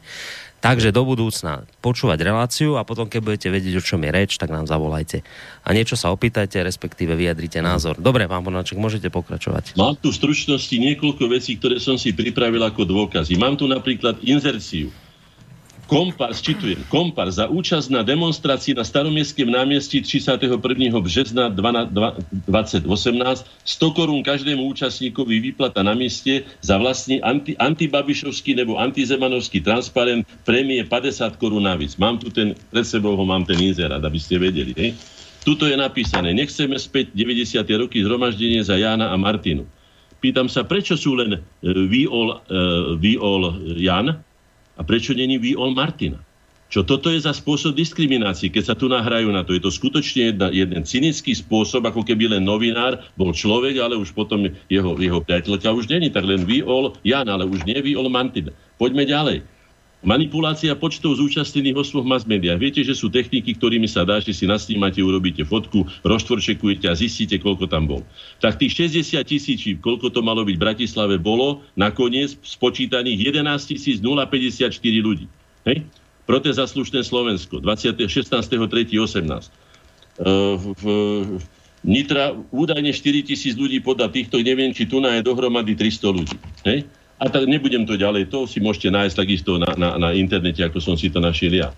Potom tu sú, že tragické omily slniečkárov. Hej? To sú tiež, ja ani za tých slniečkárov nie som, ani za tú kaviárňu, lebo pivárňu, lebo ja už neviem, čo. To sú tiež nálepky z našej strany. Na čo? Pomenujme tých ľudí, pomenujme problém a riešme ho, nie že si budeme na, navzájom lepiť na chrbáty somarin. Takže tu sú, že tragické omily slniečkárov, niekto to napísal, ja som to preškrtol a napísal som, nie je tragické omily. Sú to zákerné, a zámerné lži a podvody. Hej. Napríklad je tu napísané, že na farbe kože nezáleží, všetci ľudia sme všade rovnakí. Nie je to pravda, už som o tom hovoril. To není otázka rasovej teórie, to je otázka objektívnych faktov. Som povedal, skúste dať Eskimáka do, do Strednej Afriky a vyvlečte tam toho Stredoafričana e, e, tam hore na, na, na Severný pol a uvidíte, čo to urobí. Tí ľudia sa niekoľko, niekedy až 50, 40, 50 tisíc rokov geneticky na to pripravovali na prostredie, v ktorom žijú. Tak čo chcete miešať? Čo ženíte Černochov do Švedska, alebo za polárny kruh, alebo niečo? To je dokonca, by som povedal, aj neludské. To sa jednoducho nepatrí. No. Potom ďalšie nálepkovanie, hej, nepohodlné názory označiť ako fake news. Fake news. Čokoľvek oni, čo sa im nehodia, povedia, že je to fake news. A posudzovali to Sterešovi ľudia. Viete, že Európska komisia už cez týždeň predstavila svoj plán, že by bol boj proti dezinformáciám ja sa pýtam, a kto najviac dezinformuje? Kto má najväčšie kanóny na vyplachovanie hlav? No vy máte ich. Tak ako povedal minule v televízii istý odborník na korupciu, povedal, že kde je najväčšia korupcia? No, najväčšia korupcia tam, kde je najviac peňazí. Kde je najviac peňazí? No v eurofondoch. A už sme doma. To je celkom logika, nedajte sa pomýliť, používajte zdravý sedliacký rozum, vďaka nemu sme my Slováci, ale aj iné národy prežili. Nedajte sa zmiať ako tie jelenie, keď zavie nejaký vlk, nech už sa volá akokoľvek. Hej? Takže pozor na tie fake newsy, alebo neviem čo všetko. Poďme na Európsku úniu, keď už sme pri nej. Aj EÚ, aj USA tlačia peniaze bez krytia zlatom USA už ja neviem od, od, od čias e, bože toho Watergate, toho, toho e, Mix, Nixona, hej? Mm. hej? Čiže to sú už 10 ročia a Európska únia tuším 4 alebo 5 rokov tlačí bez krytia, jednoducho tlačia papier, hej? Významný francúzsky ekonom Thomas Piketty povedal jasne. Hlavní hráči Nemecko a Franc, citujem, totiž vypočítavo získali východné trhy pre svoje korporácie, aby si teraz krajín ako Slovensko odvádzajú miliardové zisky. Európska únia preto ako almužnu rozdáva východoeurópskym krajinám eurofondy, ktoré sú však len omrvinky v porovnaní s tým, čo z týchto krajín odchádza do západnej Európy. Ďalej píše ekonom Piketty toto. Priepas medzi východom a západom sa nezmenšuje. Naopak sa prehlbuje, rastúci vplyv prostriedkov z východu sa stenčuje sa prúd európskych dotácií na západ a teraz vám to poviem, v číslach v roku 2010 a 16 odišlo 4,7% polského hospodárskeho výkonu v kapitálových príjmoch na západ, začalo čo opačným smerom z európskeho rozpočtu bolo len 2,7% V prípade Slovenska je to pomer 4,2 odišlo, 2,2 prišlo. V prípade Maďarska je to 7,2 odišlo a 4 prišlo. A najhoršie je to v Česku, že 7,6 odišlo a iba 1,9 prišlo v eurofondoch.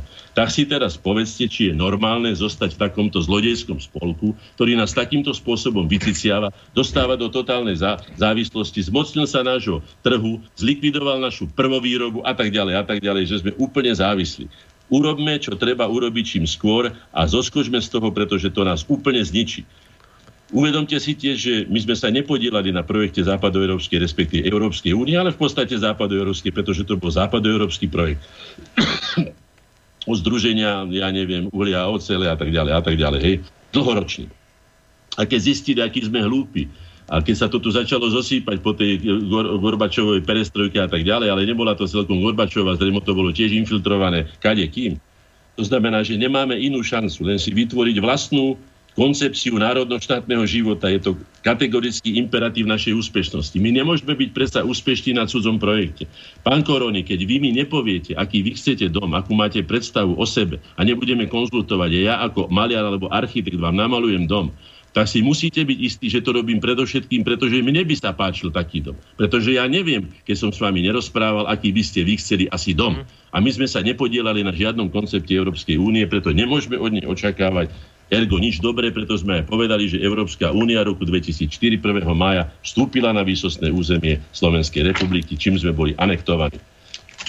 Veď si len predstavte, aké, aké, aké, aké, aké nezmysly sa tu stávajú. Zoberme si len banky, ktoré dneska vládnu svetu. Hlavnou, možno aj predtým, ale teraz si to uvedome. Hlavnou úlohou bank je čo? Chrániť a zveľaďovať peniaze svojich klientov a požičiavať peniaze ľuďom. Ale hlavným záujmom bankárom je čo najviac zadlžiť svojich zákazníkov, klientov a žiť z bezpracného zisku a úrokov z požičiek a peňazí, ktoré patria iným. Čím podnikajú tie, tie banky? Čím sú bohaté? Čím sú silné? No našimi vkladmi. To si treba uvedomiť, tak nebuďme hlúpi. Prečo nemáme Slovenskú banku? Mám tu ďalšiu absurditu. Račianská ulica, hovedzie zadné, dobre počúvajte. Narodené v Nemecku, chované v Holandsku, zabité vo Francúzsku, delené v Slovenskej republike. Povedzte mi, na akého antikrista je dobré, aby prešlo jedno kus hovedzieho mesa celú Európu hore dolu. No. No na čo? Aby na tom zarobili ľudia. Možno, že ani neprešlo, možno, že sa ani z miesta nepohol. Poviem vám ďalší. Exekučný príkaz mám tu pred sebou na vykonanie exekúcie, prikázaním a tak ďalej. Pohľadávka oprávneného vo výške, dobre počúvajte, 0 eur 41 centov. Dobre počujete? 0 eur 41 centov. A teraz čo? Po... Trovy exekúcie vo výške 209,20 centov. Je to normálne, aké toto sa mi zdá, že absurdity ako sprievodný a súčasného systému. Tak kam sa chceme dostať, keď takéto veci, keď zvrhlý parazitizmus, ktorý netvorí hodnoty, ale zabezpečuje blahobyt špekulantom, sa majú lepšie ako, ako, ako ľudia, ktorí pracujú. Tak na čo by ľudia pracovali? Na čo? Boli by hlúpi. No, poďme ďalej. Čo nám ponúka Európska únia? Pozrite sa, čo nám ponúkajú skladníkov, dokladačov tovarov, pitvačov mesa, krájačov mesa, skladníkov, neviem čo všetko. Tu máte. Pracuj s nami, v lete prines kamaráta a zarobíš si. Zárobok sa odporúčenie kuchár 300 eur, čašník barman food, food drunner, neviem, čo je to, food drunner, je 200 eur. Kontakte nás môžete tak Takto nám rabujú, my sme, my sme naše deti chovali na to, aby boli inžinieri, aby sa, aby sa študovalo na vysokých školách, nie na to, aby robili podradnú, to sme mohli robiť aj bez vlastného štátu. Na to sme my štát nepotrebovali. No. A teraz sa spýtam ja, prečo nemôžeme byť úspešní? No takýmto spôsobom nemôžeme byť, to sa nedá. Nemáme vlastný, z našej podstaty vyplývajúci a naše záujmy presadzujúci vlastný systém. Ideme podľa cudzieho. Sme odkázaní, často a závislí na cudzích projektoch a systémoch. Konáme na cudzí prospech, posilňujeme cudzích, oslavujeme sami seba. Vždy sme pozadu oproti iným, pretože sme tento systém nevytvorili a riadia ho iní. Vyvíjame sa opačným, spätným smerom, to znamená od nezávislosti k závislosti. Nezávislosť sme získali 1.1.93 a už sme v takej istej závislosti, akú sme mali, ja neviem, to netrúfem si odhadnúť, ale skrátka. Ďalej, nemáme žiadnu perspektívnu strategickú doktrínu e, e, vlastného napredovania sa pýtam, čo robí inteligencia. Teraz nehovorím len o, o koreňoch a o týchto. My sme už skutočne tých koncepcií pripravili na tých 23 konferenciách doslova more aj pre 3-4 generácie. Politici si to nevšimli. A potom ešte jednu vec si treba, keď som si čítal dejiny naše, teraz si čítam Složenici. Pokiaľ my budeme vyrábať hrivny a druhý budú z nich elitné mečekuť, pokiaľ my budeme vyvážať gulatinu, oni nám ho budú predávať v doskách, hranoloch alebo v nábytku, pokiaľ my budeme dávať suroviny a oni výrobky, tak nemôžeme byť jednoducho úspešní. To sa jed, nedá. To by sa musel svet hore nohami obrátiť a kvôli nám sa neobráti. Potom naše spoločné omily, prečo je to tak? Spoliehanie sa na iných. Každý koná iba vtedy, keď je to na jeho prospech. Ja sa pýtam, prečo my konáme na druhý? Tolerancia k vlastným slabinám. Podceňovanie ich následkov. Naše slabiny sú najsilnejšou zbraňou našich súperov, to si treba uvedomiť. Ak oni si uvedomili, ja vám poviem, písal som jeden článok, len si spomeniem taký úryvok z toho, že až takú hlúposť od nás nečakali. Oni museli byť tak prekvapení, že my si takto lahneme na chrbát a necháme si zo sebou robiť ako posledná, uh, uh, viete, čo som povedať, hej, uh, robte si s tým, ja sa pýtam, za čo? Zadarmo ešte, že ste nás vykradli, že ste nám zničili tu na e, priemyselné celky, že ste zničili prírodzené mono. Áno, samozrejme za veľkej účasti našich domácich zradcov. To si treba uvedomiť. To, toho je skutočne a teraz sa spýtajme, kto to žiada zmenu na tých uliciach. Tam v mene e, už sa nepýtajú ani na toho Jana, ani na tú, na tú dievčatku, e, čo to tam zabili, hej. Pýtajú sa, že čo? Žiadajú zmenu. Žiadajú zmenu výsledkov demokratickej súťaže vo voľbách. E, trvá na prevrate, podpredsednička Národnej rady trvá, to musí byť prevrat, musí byť prevrat, hej? Nicholsonová. Kto zneužíva tragédie na svoje osobné ciele? Kto tu vlastne manipuluje? Najmä neskúsenú, najneskúsenejšiu časť slovenskej populácie, ktorá túži po dobrodružstve. Vy si tam niekde zakričať ako na fotbal. Pritom neviete, však ste to videli, keď dali tomu jednému z organizátorov, sa spýtali, on nevedel absolútne. Hey, hey, no už potom ho aj odstránili, už medzi časom už ho stiahli. No, to je jedno, to sú takí istí, Zmizol z očí. To sú deti. A potom ešte sa spýtame, keď som pri tých deťoch. Videli ste už, aby deti niekde riadili štát, aby ovplyvňovali? To, že sú deti zneužívané, to vieme. Ale že by riadili štát, o tom som ja, ja sa čudujem aj Ficovi, že čo odstupoval, veď jeho zvolilo okolo milión ľudí, alebo teda ich, a nejakých, ja neviem, dohromady, keď to spočítame, čo som tu teraz hovoril, nejakých no? 50 tisíc. Teraz je, to, teraz je to v polohe, že celý národ čaká, čo povie slečna Farská, či s tým súhlasí alebo nesúhlasí. No, neviem, to je, je to Farská, ale to ne, je jedno. No to je tá jedna, to je tá hlavná tvár všetkých týchto Áno. protestov za slušné vecičky. Uh, máme opäť niekoho na telefónnej linke, tak uvidíme, či teraz z toho niečo bude. Dobrý večer. Mm, dobrý večer počúvam vás a ten váš, e, ten váš ako host e, má vo veľa, vo veľa veciach pravdu. Ja, ja, ja som podnikal v rámci polnohospodárstva a pracovali sme s Talianmi, no a nakupovali sme biosoju. No a teraz e, samozrejme biosoja v rámci krmiv potrebujete extra, extrahovaný šrod alebo pokrutiny sa to volá. No a dostanete z toho olej a niečo ktoré sa používa na krmiva. No a samozrejme ja som mal záujem o bio, biosojové boby. No a tak sme mali rokovanie s Talianmi, pracovali sme s nimi asi 8 rokov, No a tak som dal požiadavku, že ja chcem, ja chcem od nich kúpiť tie boby, ne, nie tie pokrutiny. Ja si vytlačím ten olej a jednoducho, jednoducho použijem aj jedno, aj druhé pretože tá cena bola proste výhodnejšia, výhodnejšia kúpiť ako tie boby. Mm-hmm. No a teraz e, prichádzam k tej pointe, že ten Talian mi povedal, viete čo, ale my Taliani e, nepredávame suroviny. My predávame vždycky výrobky, ktoré e, nie sú surovina. No a tak som nad tým teda rozmýšľal, pýtal som sa, prečo my predávame gulatinu v rámci dreva, prečo my predávame pšenicu, prečo my predávame hm, kukuricu a tak ďalej a tak ďalej. To naše polnohospodárstvo je úplne postavené na nohy. A ja hovorím jednu vec. Tá anglosaská, anglosaská ako rasa je neskutočne chamtivá. My sme, my sme robili aj s jednými Nemcami, s troma Nemcami a oni v 80. či 90. roku sme sa s nimi skontaktovali a oni hľadali dobrých ľudí ich heslo bolo hľadáme dobrých ľudí. No tak sme sa s nimi skontaktovali, začali sme spolupracovať, začali sme dobre robiť.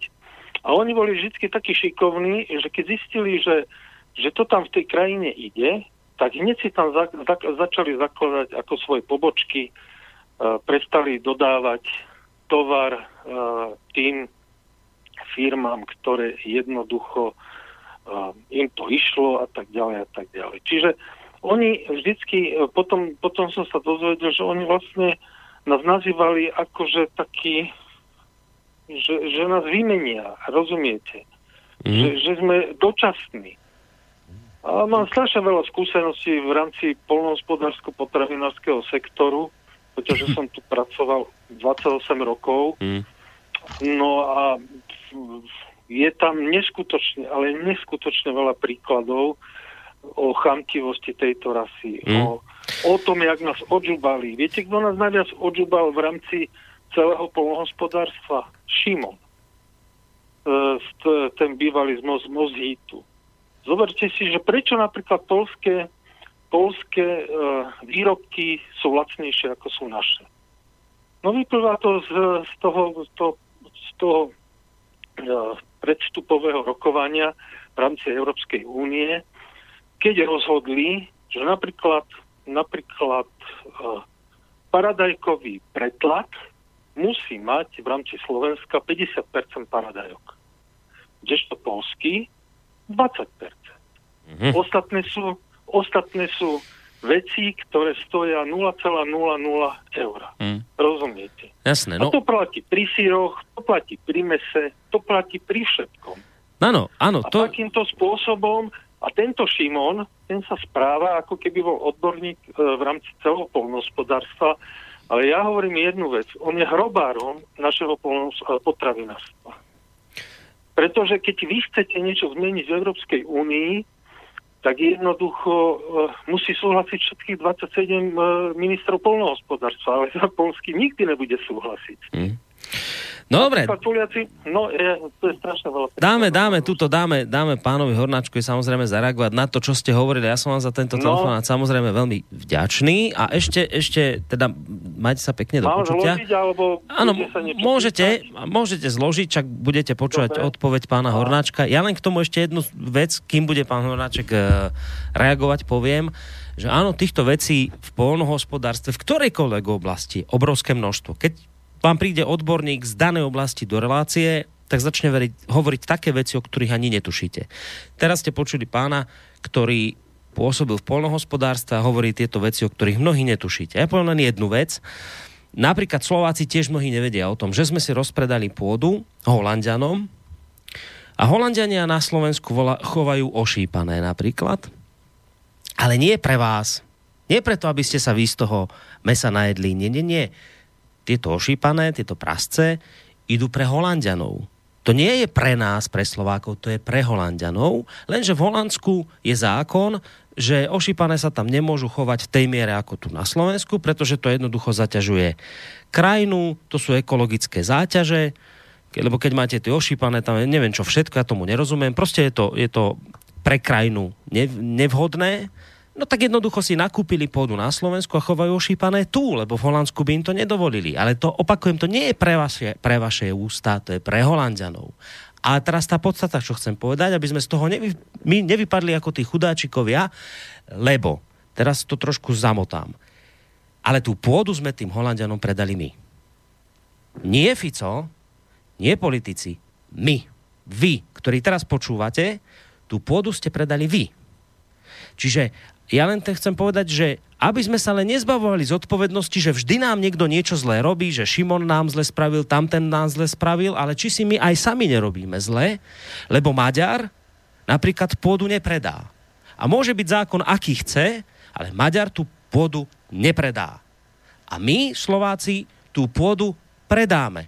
A ja ako politik by som mohol spraviť zákon akýkoľvek na ochranu pôdy, ale vy, keď ste rozhodnutí predať, tak ju proste predáte. Čiže to je otázka do vlastných radov, kritika do vlastných radov, prečo sa takto správame my sami k nášmu vlastnému tomu, čo, čo starí otcovia, prastarí otcovia, všetci to viete. Skupovali, kde akú korunu mali, tak skupovali pôdu, skupovali lesy, skupovali všetko, pretože to malo hodnotu. Dnes to predávame. Prečo to robíme? No, hodnotu to má naďalej, len my sme stratili asi rozum. Ale k tomu, čo povedal ten pán z polnohospodárstva, aby vedel, že kto dohodoval tie kvóty rôzne, o ktorých on hovoril.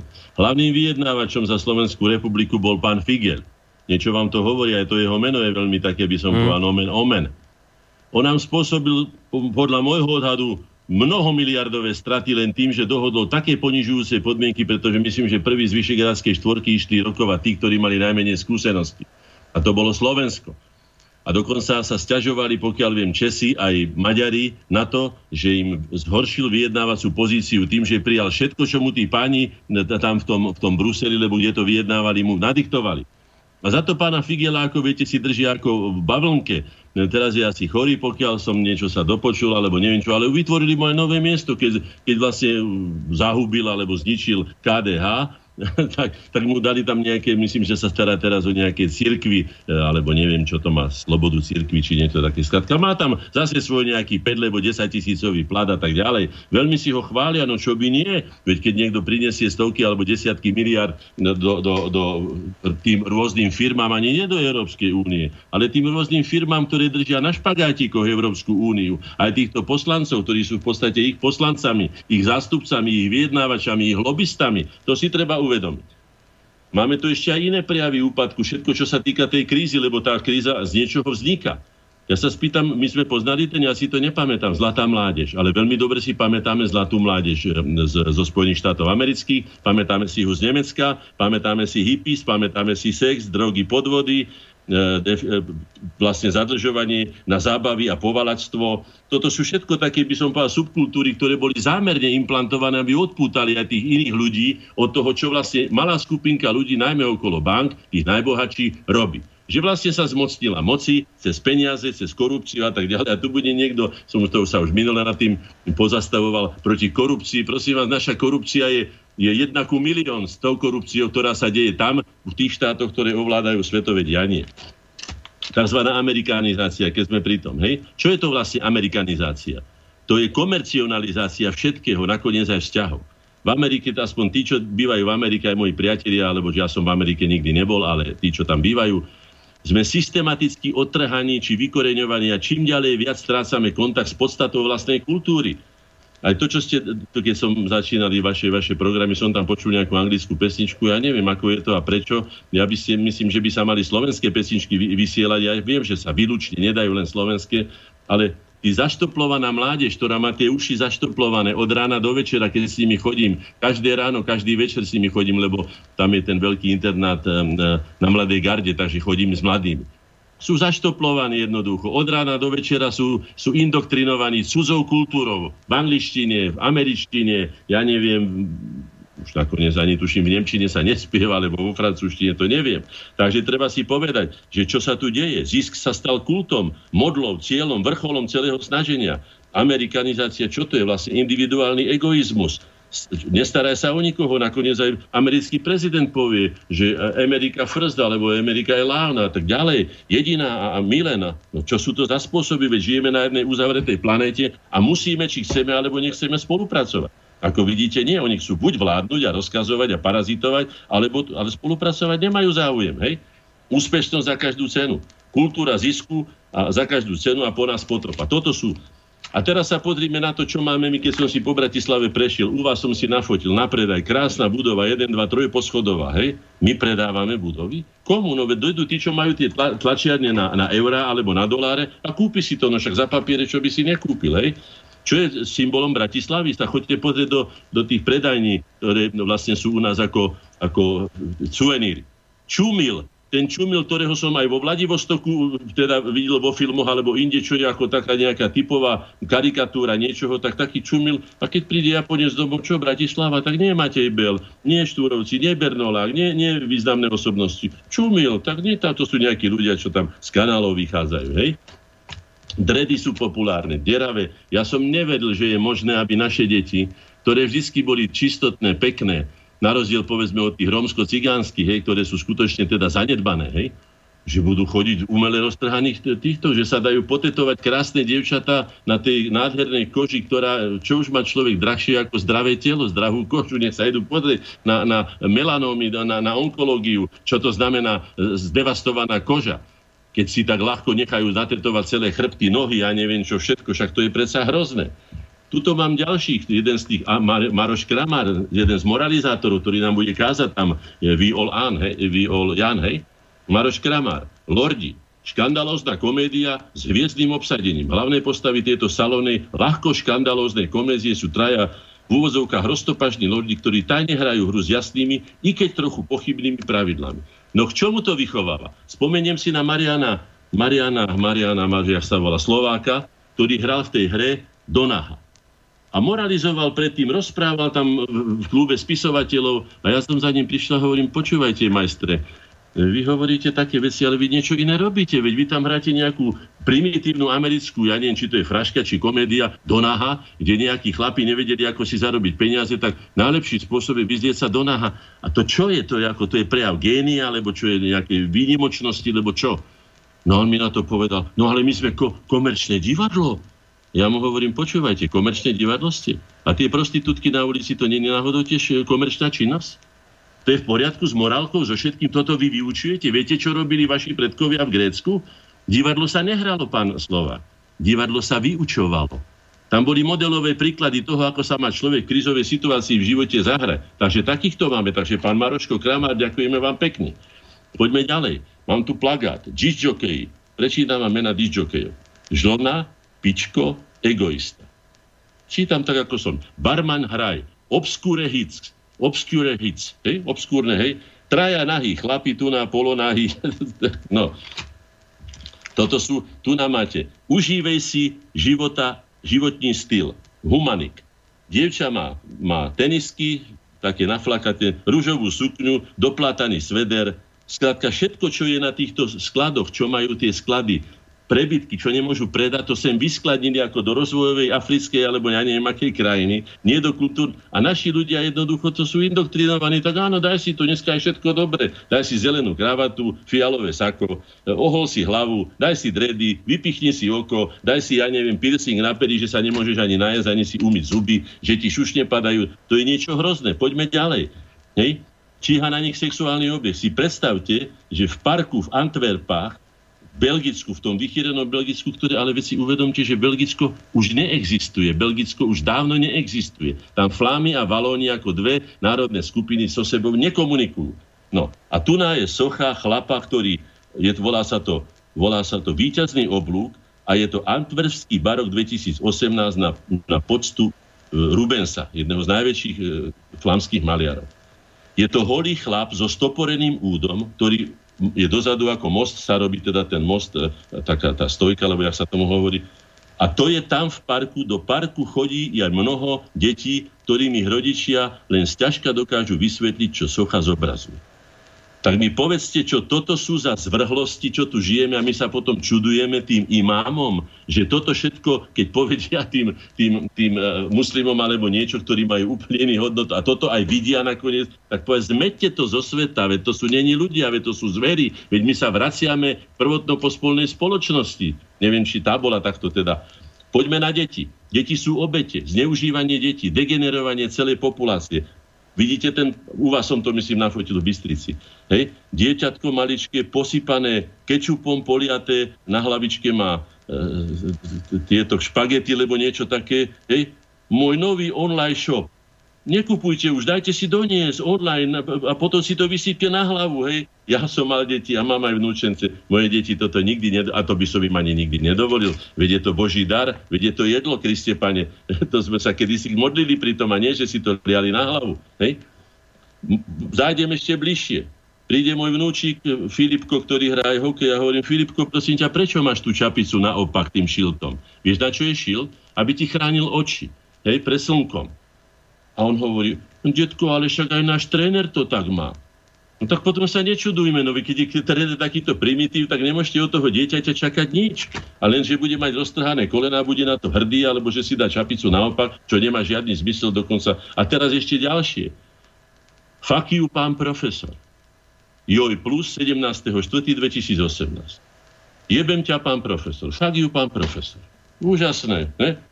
Podľa mňa je to trestuhodný zločin deformujúci normálny život a vývoj detí. To, je to, na to sú paragrafy pre Krista. Toto je no. A potom sa čudujeme, že Alain Delon napíše, že tento sviet opustím bez lítosti, to mám v češtine tvrdý Alain Delon. Především ale nenávidím túto dobu, je mi z ní na zvracení, řekl 82-letý herec na konci rozhovoru. Prodlouženým, předlouž, Předluženým USA vládnou deprivanti, ilumináti, židozednáži a další spiklenci proti lidstvu, zkrátka gauneži. Jediná možnosť udržet moc je něco uloupiť. Vždyť všetko v USA mají bylo uloupeno. Počínaje územím. A tak USA rozvrátili mnoho území a povraždili mnoho nevinných ľudí. Dnes je na řade Európa. Oslabili Európu islamizácii. Oslabiť Európu islamizácii. Zničiť európske národy, státy európske a tak ďalej. No, nebudem to. Pokud sa Európa nevymaní z vlivu US Gauneru, nemá budúcnosť. Alain Delon. No tak to citujem už, si urobte si vlastný názor. Hej. Potom tu mám jeden z tých tríkov, ktoré používajú pri vyvolávaní kríz. A to je dymová clona. Dymová clona informačného slovu, čiže kamufláž, taktika deštrukcie, odputávanie pozornosti, trúby Jerichové, zastieranie podstaty zámerov a činov, vytvorenie ilúzie, manipulovanie vedomia, na oklamanie protivníka, vyvolanie neistoty, vyvolanie chaosu.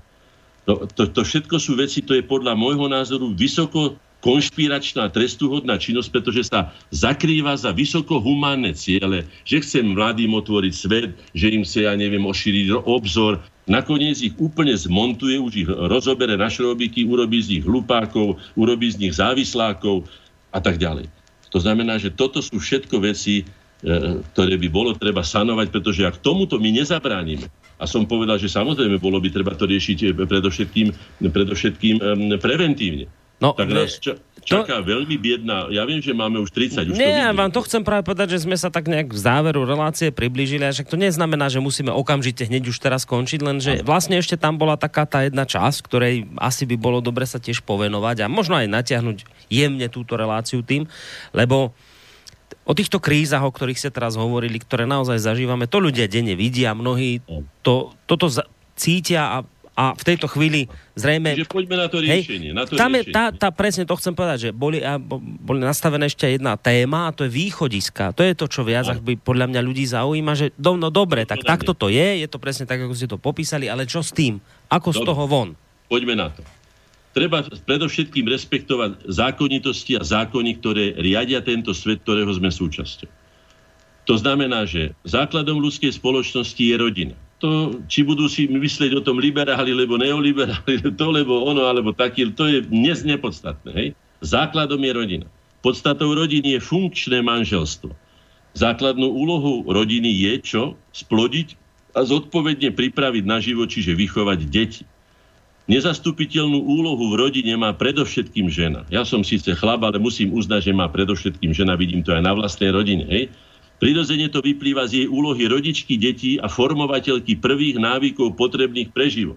Výživa, hygiena, medziludské vzťahy, dojčenie, starostlivosť, láska, to všetko sú veci, ktoré keď matka nedá, otec nemá šancu ich to dať. Hej?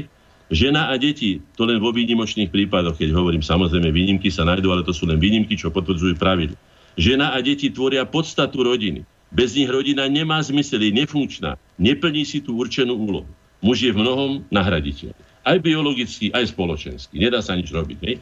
Kto vezme, odláka, odpúta ženu rodine, oslabil, poškodil, znefunkčnil, rozložil, zničil rodinu.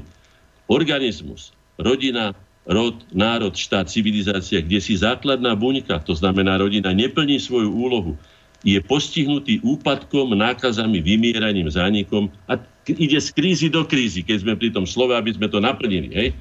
To znamená, že toto si uvedome, to musíme sa vrátiť tým hodnotám, ktoré nám pomohli ako národu, dokonca kultúrnemu národu prežiť. Ak to neurobíme, tak sa nečudujme a môžeme my vymýšľať si, ja neviem čo, všetko je to zbytočné. Potom filozofia je veľmi dôležitá. Hej? O múdrosti sa nehovorí. Mám tu pred sebou štyri knižky. Jezobské bajky, za tureckého slovenské ľudové porekadla, systém hodnot, našu publikáciu a mám tu na uh, Konfúcia. Hej? Ja si myslím, že s týmito štyrmi knihami by som ja vystačil na to, aby som mohol svoj život riadiť normálnym, racionálnym a aj, hádam, úspešným spôsobom. Je tam všetko, čo je potrebné. Hej? Poďme na to takto. Na čo teda je filozofia? Lebo to je láska, úcta k múdrosti. Hej? Kto si váži múdrosť, odmieta hlúposť. Nie? Kto koná s úctou múdrosti, vždy je to prospešnejšie a úspešnejšie ako hlúpe konanie. To je logické. Kto chce dosiahnuť múdrosť, hľadá podstatu veci a objavuje zákony, ktoré riadia systém života a sveta. Múdrosť je konanie na správnom mieste, správnym spôsobom, e, v správnom čase. Múdrosť pomáha, hlúpo škodí. Múdry chápe, hlúpy sa čuduje. Múdry tvorí, hlúpy ničí. Múdry sa zdokonaluje, hlúpy sa zanedbáva. Múdry rastie, hlúpy upada tu máte podstatu toho, k čomu vychovávajú naše deti tým spôsobom, ktorý som len tak, a teraz vám poviem, že to ešte všetko, ja som tam hovoril, ale to už len, len, len veľmi stručne poviem, hej, to som asi preskočil. Vrátim sa k tomu, že 82-ročná pani herečka, e,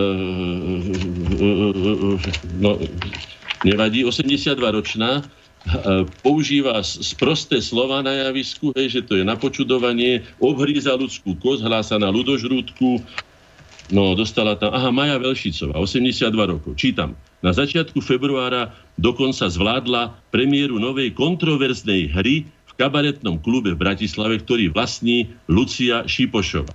Blisla sa aj v predstavení Tajomstvo, kde nebola núza o tvrdý sex medzi homosexuálmi a v predstavení Kanibali, kde nechýbajú scénky ako Velšicová horlivo ohríza ľudské kosti a z úzd je dokonca vypadne niekoľko vulgarizmov a tak ďalej. Tak čo chcete, veď takého človeka, ja neviem, to nie že do nemocnice, ja si myslím, že áno, ale do nejakej psychickej alebo psychiatrickej nemocnice, keď už je natoľko na táto pani, ináč osobne poznám, že tohoto sa dopúšťa. Komu odkazuje tento svet a čo vlastne chce? Potom veľmi ďalšia téza, ktorá je dôležitá, už, už sa skutočne blížim ku koncu, je tá, že ten, kto žiada svetovlá pod akoukoľvek demokratickou maskou, žiada totalitu. Totalitu, pretože keď chce niekto vládnuť všetkým národom, e, ja neviem, etnikám, kultúram a tak ďalej, sám, to znamená, že žiada totalitu, žiada bezpodmienečné podriadenie sa jeho povelom, rozkazom, záujmom a tak ďalej tak si treba uvedomiť, že čo sa tu hrajú nejakí stereši, alebo kto na demokratov, alebo čo. Alebo liberálov. Akí liberáli? To nemá z liberál, lebo liberáli by to by mali byť slobodní. Toto o slobode nič nehovorí. To hovorí o totalite. Ten, kto sa usiluje, a všetci, ktorí sa usilujú o svetovládu, čiže dominanciu jedného nad všetkými, sú totalitáci. To si treba tiež uvedomiť. A tí globalizátori nastúpili už predsa. Sa si uvedomte, že záhadné smrte pred inštalovaním Gorbačova, záhadné smrte pred zvolením Vojtilu za pápeža, záhadné smrte, hej? Internovanie Benedikta 16. dneska vo Vatikáne, impeachment Clintona, krivá prísaha pred celým národom dvakrát. Toto hovorí o tom, že keď toto je možné a nič sa nestalo, ani sa nič nevyšetrilo, nikto sa už ani nedožaduje pravdy, to znamená, že sme v hlbokom morálnom úpadku a vtedy si povie ten, kto tieto krízy spôsobuje, teraz je môj čas ja mikro, ten a ten, teraz zautočím. Teraz zautočím, pretože už, už, už, už sú hotoví. Hej? Ide o celosvetovú globálnu kampaň, ktorej cieľom je zhnusiť normálnym ľuďom život, znechutiť ich a zbaviť ich motiváciu. Aby sa znížil samozrejme raz ľudskej populácie, ale to sa urobiť dá inak. To znamená, že my normálni ľudia, aspoň ja sa považujem za normálneho, ja s týmto skutočne nesúhlasím, bráňme sa. Keď znížia počet iných tí, ktorí toto robia, sa stanú percentuálne samozrejme väčšinou. Nakoniec ešte sa stanú, keď nás vyhubia nejakými vojnami, tak sa stanú oni, tých pár ľudí, čo majú tie bankové domy, sa stanú nakoniec, nakoniec e, väčšinou, môžu ešte aj demokraciu zachovať. Hej? Konfucius čo hovorí? Viete, tu je to, že neprotivedie sa zlu nasiliem. Mal som s tým vždycky problémy, som Tolstoja čítal rád, aj si ho vážim ako mysliteľa, ako človeka, aj ako spisovateľa a tak ďalej, ale nie je to pravda. Pýtali sa Konfúcia, e, že, že prečo by sme sa mali násiliu brániť, že to vlastne... A on hovorí, ako chcieť odlíšiť tých, ktorí sú dobrí, slušní, nám aj spoločnosti prospešní, od tých, ktorí sú zlí a škodia spoločnosti aj nám. No ako? Tak musíte škodiť zlu. Ak chcete chváliť dobro a pomáhať mu a odmeňovať ho za to, že je dobré a spoločensky prospešné, musíte zaujať jasné stanovisko aj kúzlu. Takéto hry, to je skutočne to... No. Konfúcius zaviedol. Viete, že Čína sa vracia ku Konfúciovi. Čína po tých dvoch veľkých omyloch, veľkom skoku a veľkej kultúrnej revolúcii, keď tam študenti rozhodovali o svojich profesoroch a kopali ich odseknuté hlavy a hrali s nimi futbal, to sú všetko natočené veci, na, to nie sú vymysleniny, hej? Uvedomili si, že takto sa štát riadiť nedá, že dojde k rozvratu. To znamená, že vrátili sa k trvalým hodnotám vlastnej kultúry. A ten Konfucius sa im veľmi hodil, lebo Konfucius je filozof štátnej správy, ktorý povedal úcta k čímským tradíciám, k rodine, súdržnosti, úcta k predkom, úcta k starším, k skúsenostiam.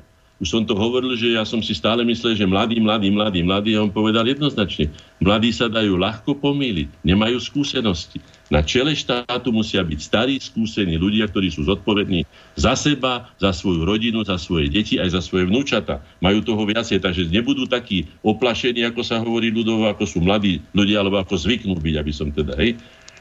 Povedal, že múdrym som sa nenarodil, to iba usilovným štúdiom minulosti som začal rozumieť prítomnosti. To sú slova jeho. A posledné, čo je tu, štát. Predkovia chceli slúžiť najvyššej cnosti a tak vytvorili štát. Aby vytvorili štát, nadobudli vedomosti, keď mali vedomosti, stali sa poctivými, keď boli poctiví, stali sa ich rodiny poriadnými, keď rodiny boli poriadne, aj štát sa riadne správal a keď sa poriadne správal štát, zavládol mier a spokojnosť. To je skúsenosť jedného z najväčších filozofov. Ja sa pýtam, čo nám bráni. Nafotil som si u vás, keď som bol naposledy Nastiu, Nastiu Kuzminov. Tento obdivuhodný človek, ktorý bol považovaný v Rusku za netalentovaný a nedostala sa myslím ani do reprezentácie, dokázal vôľou, čestnosťou, nič neukradol, nič nepotreboval si vyspať z nejakých posteliach. Má, myslím, dve detičky už, alebo koľko. Pri tom všetkom nám doniesla ako jediná na hambu našich všetkých chlapov, ktorí tu tiež majú sneh, ako má aj ona, nám doniesla tri zlaté meda. To sú ľudia, to by som povedal. Máte tu Petra Sagana, máte tu toho chodca významného Tóta, vidíte, čo zažil pred našimi očami, aké krivdy, ako ho chceli zlomiť a zničiť za každú cenu. Vidíte, ako idú po Saganovi. To by na ňom všetko našli, aby ho rozlúpali, aby nedosiahol aj chlapec z nie tak veľkej skupiny národnej, ako sme my to. Takže ešte raz to zopakujem v stručnosti a týmto uzavrem. Úpadok akéhokoľvek organizmu, osoby, národa, kultúry, civilizácie sa vždy začína poklesom jeho obrany schopnosti. Ako viete, my sa vôbec nebránime ani tie deti, čo boli teraz vyhnané na tie ulice a tými Serešovcami, vidíte, aký má hodnotový systém, pán Serešov vám ho predviedol, hej, čiže boli oklamané a oni na to prídu takisto, ako boli Havlovci alebo iní na to prídu, ale bohužiaľ už bude neskoro, už zase stratíme čas, ja neviem, z, z, z nášho bohatstva, alebo ja neviem, z toho našej suverenity, hej. Takže toto si treba uvedomiť. Úpadok je aj neschopnosť riešiť vlastné problémy bez svojich vplyvov či zásahov. Kto žiada o pomoc cudzích, jasne dáva na vedomie, že je slabý a provokuje tým cudziu intervenciu do jeho suverenity. Tento syndrom raneného zvieraťa e, vyprovokuje predátora, aj ktorý nemal pôvodne v pláne zautočiť. Ja si myslím, že toto oni nečakali, ten západ, že budeme takí sprostí a že im to dáme takto podobrodky. Ale keď to ide, no čo by si nie, no čo by si dal ruku otrhnúť. Priznačné však je, že prejavenie úpadku zbadá skôr cudzí, ako ten, kto je touto slabosťou či neschopnosťou postihnutý. Čiže oni lepšie vedia o našich slabinách, ako si ich my uvedomíme, lebo my si ich nechceme priznať, lebo, lebo, lebo neviem čo. No. Preto je veľmi dôležité a neraz aj život zachraňujúce včas reagovať a najmä riešiť problémy, na ktoré sa poukazuje kriticky, mysliaci nezaujatí ľudia, najmä morálne a odborné autority. Ja sa pýtam, kde sú morálne a odborné autority? Dostanú sa do televízie? Dosta- nedostanú dostanú sa všelijaké hadrbolce, tam vidíte, čo to tam je, to už neviete, či to je prostitútka z ulice, alebo to je herečka, však som vám to teraz ukazoval, čo ste to, ste to mohli prečítať alebo vypočuť. Prvé príznaky slabosti a úpadku sa na, objavujú v kultúre. Teda v hodnotovom systéme človeka aj spoločenstva nedbalosť, až lahostajnosť, často až pohrdanie vlastnými hodnotami a, a, a kochanie sa v cudzích a preberanie cudzích vzorov je začiatkom rozkladu vlastnej podstaty a napokon aj zničenia dedičstva predchádzajúcich generácií. My strácame svoju základňu. Naše deti už nevedia spievať ľudové pesničky alebo sa hambia. Hej? Radšej budú žvatlať ako naša Natálka štvoročná po anglicky, ale nevie ani čo spieva, ani čo hovorí, len skrátka, lebo to na slovenskú pesničku o koničkovi si nemôže, lebo sa aj smejú. Zastaviť takýto samovražedný trend môže iba nová motivácia zameraná na oživenie a dynamický rozvoj a perspektívu spoločnosti. Viete, teraz je skutočne podľa tej filozofie po nás potopa. Je krízový stav. Vrcholne krízový stav, ako som o tom hovoril tam na tom, čo si to mhm. na začiatku boli. No. Zachrán sa, kto môžeš. Keď došlo k zlu, to najhoršie, čo sme mohli urobiť, jedna z našich najväčších národných slabostí, slabín, je, že sa rozprchneme namiesto toho, aby sme sa v ohrození spojili to kruhová obrana je veľmi účinný spôsob sa brániť, keď je aj najhorší. Ale rozutekať sa znamená byť po jednom pochytaný, postrielaný, popučený a tak ďalej. Zámerom manipulátorov je vytvoriť ten mediálny smog, čo som povedal, a spôsobiť chaos. Informačný aj hodnotový. Ak sa ľudia nebudú brániť spoločne, masovo, pod vedením morálnych autorít, čiže nie takých, ako sme my počuli tam i tých sopliakov jedný väčší, prepačte, tak som to nemyslel, že sopliakov teda, ale neskúsených mladých ľudí, zneužitých, zmanipulovaných ľudia neúspejú. Potreba nutnosť ideového aj programového zjednotenia národných síl s podmienkou vylúčiť jedinú podmienku. S podmienkou vylúčiť skompromitované osoby, lebo tie kompromitujú aj národné síly. Keď máte v skupine jednu skompromitovanú osobu, to máte ako muchu v polievke. Môže byť najlepšia, aká chce, ale keď tam máte muchu, už je to všetko zlé. Takže týchto ľudí sa vyvarujte, kto už je skompromitovaný. Nech robí, ale nech nerobí na čele národných síl. To určite nie. Potom si treba vytvoriť akčný program s jasnými prioritami. Pretože tých problémov je toľko, že keď si my neurčíme priority, tak nás tie problémy už zahrnú. Už sme ich toľko neriešili, že sa jednoducho musíme si určiť prvé, druhé, tretie, aspoň 5. Hej? Rozdelenie úloh v tom akčnom programe. Poverenie zodpovedných osobností, aby ho uskutočnili. A táto celonárodná tvorivá spolupráca, tam sa vykryštalizujú aj vodcovské osobnosti ako generačné autority. Tak sa to stalo aj v našej generácii, aj u nás. Ja som nikdy nevedel, že budem ja viesť námestie, alebo že budem robiť predsedu, alebo že budem jednoducho, takto to sa vykryštalizovalo a takto to nejako bolo. A to je začiatok koniec pasivity, teda v každom prípade. A to je začiatok novej motivácie a oživenia národnoštátneho života slovenskej spoločnosti a obnovenia tvorivého potenciálu pri zabezpečovaní života a budúcnosti slovenského národa a jeho štátu. Toto vidím ako, ako, ktoré by som odporúčil ľuďom. A ešte si treba uvedomiť, že konajme s presvedčením, že my už nemáme morálne právo zlyhať. No. Také podmienky, ako máme dnes, sme nikdy nemali a keby sme my zlyhali, museli by sme sa hambiť nielen pred svetom, ale aj pred vlastnými dejinami, aj pred vlastným svedomím. Ďakujem vám. Dáme ešte v, v úplnom závere relácie priestor poslucháčovi, lebo e, dlhú dobu čaká na telefónnej linke a potom vlastne s vašou reakciou na neho sa potom aj rozlúčime. Takže nech sa páči, dobrý večer. Dobrý večer, pozdravujem z Michaloviec, um, hostia aj, aj do štúdia. Ďakujem pekne. Uh, um, pán Hornáček, um, vy, z vás hovorí tak silná, tak hlboká životná múdrosť a skúsenosť a jednoducho ste úplne v tom doma. Ja som tiež človek, čo už mám nejaké tie krížiky a tú skúsenosť a venujem sa celý život doplnkovému vzdelávaniu dospelých a vo všetkých troch sektoroch som robila a poviem, tak ste to tu všetko, mm, zvyknem povedať, klinec po hlavičke. Presne, áno, dnes je doba, keď morálka cez páru judášov na konkrétnych miestach je tak hlboko dosiahla dno, že už sa asi ani hlbšie nedá. A tá veľkej časti ľahostajnosť, mne to prípada, že už sme na tom úplnom pokraji zrútenia. Ja osobne mám prípady, nielen čo ste spomínal, čo sa týka, čo som riešila tých exekúcií a, a proste mm, točí sa to tu okolo nás z 800 eur na 11 600, ale to je iný príbeh, možno to aj vyložím vonku. nakoniec človek, ktorý sa bránil, tak e, samozrejme, že sa e, ubránil, čomu som pomáhala a ostalo to len na 800, čiže 800 obyčajných eur sa nabilo na 11 600, ale to je iná vec. Ale chcem povedať, že všetko ste to tu pomenoval od A do Z.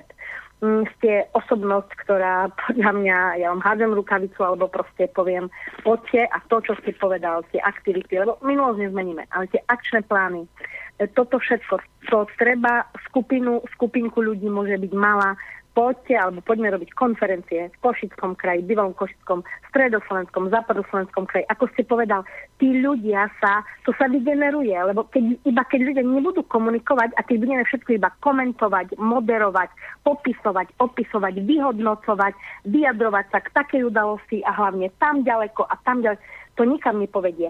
Čiže fakt dať dohromady možno hrstku, možno malú skupinu ľudí, lebo tých judášov ináč nezastavíme a práve vlastne cez nich my sa oni, viete, oni to chcú a my im to dovolujeme, aspoň zatiaľ, hej. Takže áno, keď chceme zastaviť ten strach, chaos, tú všetku manipuláciu, vojnia, tú skorumpovanosť a, a, a ja poviem, že vládu psychopatov, ktorých treba identifikovať, izolovať a odstrániť, tak sa my potrebujeme zmobilizovať, zjednotiť a proste, ale byť nie iba teoreticky, poviem, v eteri, akože e, všetko popisovať, lebo proste môžeme dávať ďalšie analýzy a, a ďalších, ja neviem, odborníkov volať, ale potrebujeme sa stretávať, čiže Košice, Banská Bystrica, ja neviem, Nitra alebo Bratislava. A zase, a zase a z toho vzí, áno vzíde a pospájať, lebo ten, ten, tento nemajstream, hej, ja si myslím, že zahrala obrovskú rolu, veď vidíme, že aj Češi nás nasledovali, alebo vás, alebo proste Borisa a Slobodný vysielač a už je na čase, aby, aby sme proste konať, hej, lebo rozprávať, myslieť, rozprávať a najviac je konať. Čiže už nedovoliť tomu zlu, lebo fakt ako buď nás vyvráždia, alebo proste to je fakt, jak pred tým pádom Ríma, ako, ako Páleš hovoril. Takže keď to nechceme dovoliť, minulosť nezmeníme, tak tu teraz v tomto aj dní, aj mesiaci, aj, aj proste s takými ľuďmi, ako ste vy, vy, vy, ešte raz poviem vy, a, a, a cez mainstream ohlásiť jedno stretnutie, kto chce, príde, v tomto mesiaci sa bude konať v Košiciach, v Banskej Bystrici, ja neviem, v Bratislave, alebo v Nitre, alebo v Žiline, alebo kde. Pospäť. A presne ako ste, toto sa všetko dá robiť, čak to sú veci, ktoré proste, čo robíme, čo škome, tak vieme, že to je tak, že sa tam vygeneruje a tí ľudia sa ukážu. Ale keď sa tu budú predbiehať len jeden, čo napíše, druhý, čo povie a tretí, kde pobehne dopredu, kradne myšlienko, to tak sa nikde nedostaneme. Mm. Komunikovať, komunikovať a hľadať koncenzus. Dobre. Ako, a, a, a tak zmobilizovať e, dobrí sa sú, sú jak menej už e, majú povinnosť sa zmobilizovať, lebo keď, keď to dobro nebudeme mobilizovať, tak to zlo ono rastie jak burina. Hej? Takže ja veľmi čitujem hostia, už aj z dávnejších relácií počúvam, ale múdrosť, múdrosť a obrovská skúsenosť z neho hovorí, takže ja si myslím, že pán Hornáček, nemáte dovolené, aby ste tam nebol, mal by ste tam byť prvý a sedieť na takýchto konferenciách a, a určite ja vám pomôžem určite s, s istými aktivitami v rámci, mm. proste, v rámci krajov alebo proste toho, čo môžem a čoho mám skúsenosť a hovorím, že proste robím v istých oblastiach. Takže e, dá sa to, e, kto keď nie vy. A zda takéto deti, nechcem povedať, že odpuste za výraz, že po 22. tak takýchto zasrancov my pustíme na ulice, čo zoberú mobil do, do ruky a čítajú to, čo im napíšu. Však oni nemajú žiadnu životnú skúsenosť, tam nie je žiadna emočná, však nič nepoznajú. Ako my, však to je až to je aj smiešne, vám poviem na nich pozerať a naviac, to je naša hlúposť, že my im to dovolujeme. Čo tam 20, aj keby ich bolo 50 tisíc, to je koľko? 0,2%, 0,2%, hmm. či si 0,1%, nič, nič. Ja viem, že sa Fico až teraz spamätal, hej, no ale e, súhlasím, úplne súhlasím s hosťom, citujem a, a poďme robiť stretnutie. No dobre, ďakujeme Ďakujem veľmi pekne za tento telefonát na východné Slovensko. Tak ešte Vážená posledná... Pani, no, urobili sme 23 konferencií, kde sme urobili, ako som to už nestuším povedal, aj na tri generácie program. Nemáme politickú koncovku. Žiadna politická strana sa s nami nechce dať dohromady, aby tieto veci realizovala. Dali sme vyhlásenie, mierové vyhlásenie Slovania zamier, ktoré mohol podpísať každý občan alebo každý, ja neviem, trošku rozmýšľajúci človek, nezaujatý dva, len dvaja poslanci, pán Blaha a druhé meno si nepamätám, nepoznám, a pán Zelník, Zelník, dvaja poslanci vládnej koalície, len dvaja hlasovali za toto uznesenie, aby sme neposlali vojakov na istú smrť, keby došlo ku konfliktu, na istú smrť úplne zbytočne za cudzie záujmy. My žiadne záujmy voči Rusku nemáme, ani si ich nemôžeme uplatňovať. Vieme to všetci veľmi dobre. Tak mi povedzte, s kým máme, je tam Slovenská národná strana, je tam Smer, a je tam most Hitler, kto to tam je, hej to. Ale to je jedno. Takže aby ste vedeli, že toto je problém. E, darmo máte hlavu, ak vám chýbajú ruky. Hlava nič nedokáže robiť a my ako inteligencia sme hlava. Dokáže generovať myšlienky, dokáže tvoriť priority, dokáže vytvárať projekty a tak ďalej, ale nedokáže robiť nič, pretože nemá na to. Keď vám poviem, že od, od, marca, od marca vlastne už nemám zase tonery a nemám ani čím tlačiť, tak mi, no nebudem o tom to je zbytočné. Ja sa nechcem vyhovárať, ale jednoducho nemáme viacej, že by nám niekto po žiadna nízka e, e, táto či ak sa to povie, kapitálotvorná vrstva Slovenska neexistuje u nás. Je to tak, ako to je. To znamená, že ne, nevytvorili sme organizmus tohto nového štátu, kde by hlava myslela, ruky pracovali, nohy bežali a ja neviem, čo všetko robilo to, čo má organizmus robiť. My sa snažíme suplovať, ale žiaľ, na viacej nemáme len na to, aby sme ponúkli riešenia formou myšlienok, ideí, projektov a tak ďalej. No, mm. takže v tom je to. Ale nebojte sa, ja dávam dohromady stále ľudí, generujú sa myšlienky, len vytlačte zase ako občania a politických predstaviteľov, pretože slovenskej inteligencii chýba už dlhé roky politická koncov. Hmm. Držte no, sa. Tak ďakujeme, sa ďakujeme pekne. Uh, aj za to, pán Hornáček, že ste takto s nami natiahli opäť ten čas. Sme sa pomaly prehúpli do 11. Lebo sa do nedostane. No dobre, tak, dobre, tak utekajte, majte sa pekne do počutia. To bol teda uh, akademický maliar, pán uh, William Hornáček ktorý je samozrejme zároveň aj predsedom Združení Slovenskej inteligencie Korenia Slovakia Plus. No a samozrejme ďakujeme aj vám, vážení posluchači, ktorí ste až tak do tejto neskorej hodiny zotrvali v našej spoločnosti. Ešte pekný zvyšok večera a pekný víkend vám praje Boris Koroni. Do počutia. Táto relácia vznikla za podpory dobrovoľných príspevkov našich poslucháčov. I ty sa k ním môžeš pridať. Viac informácií nájdeš na www.slobodnyvysielac.sk Ďakujeme.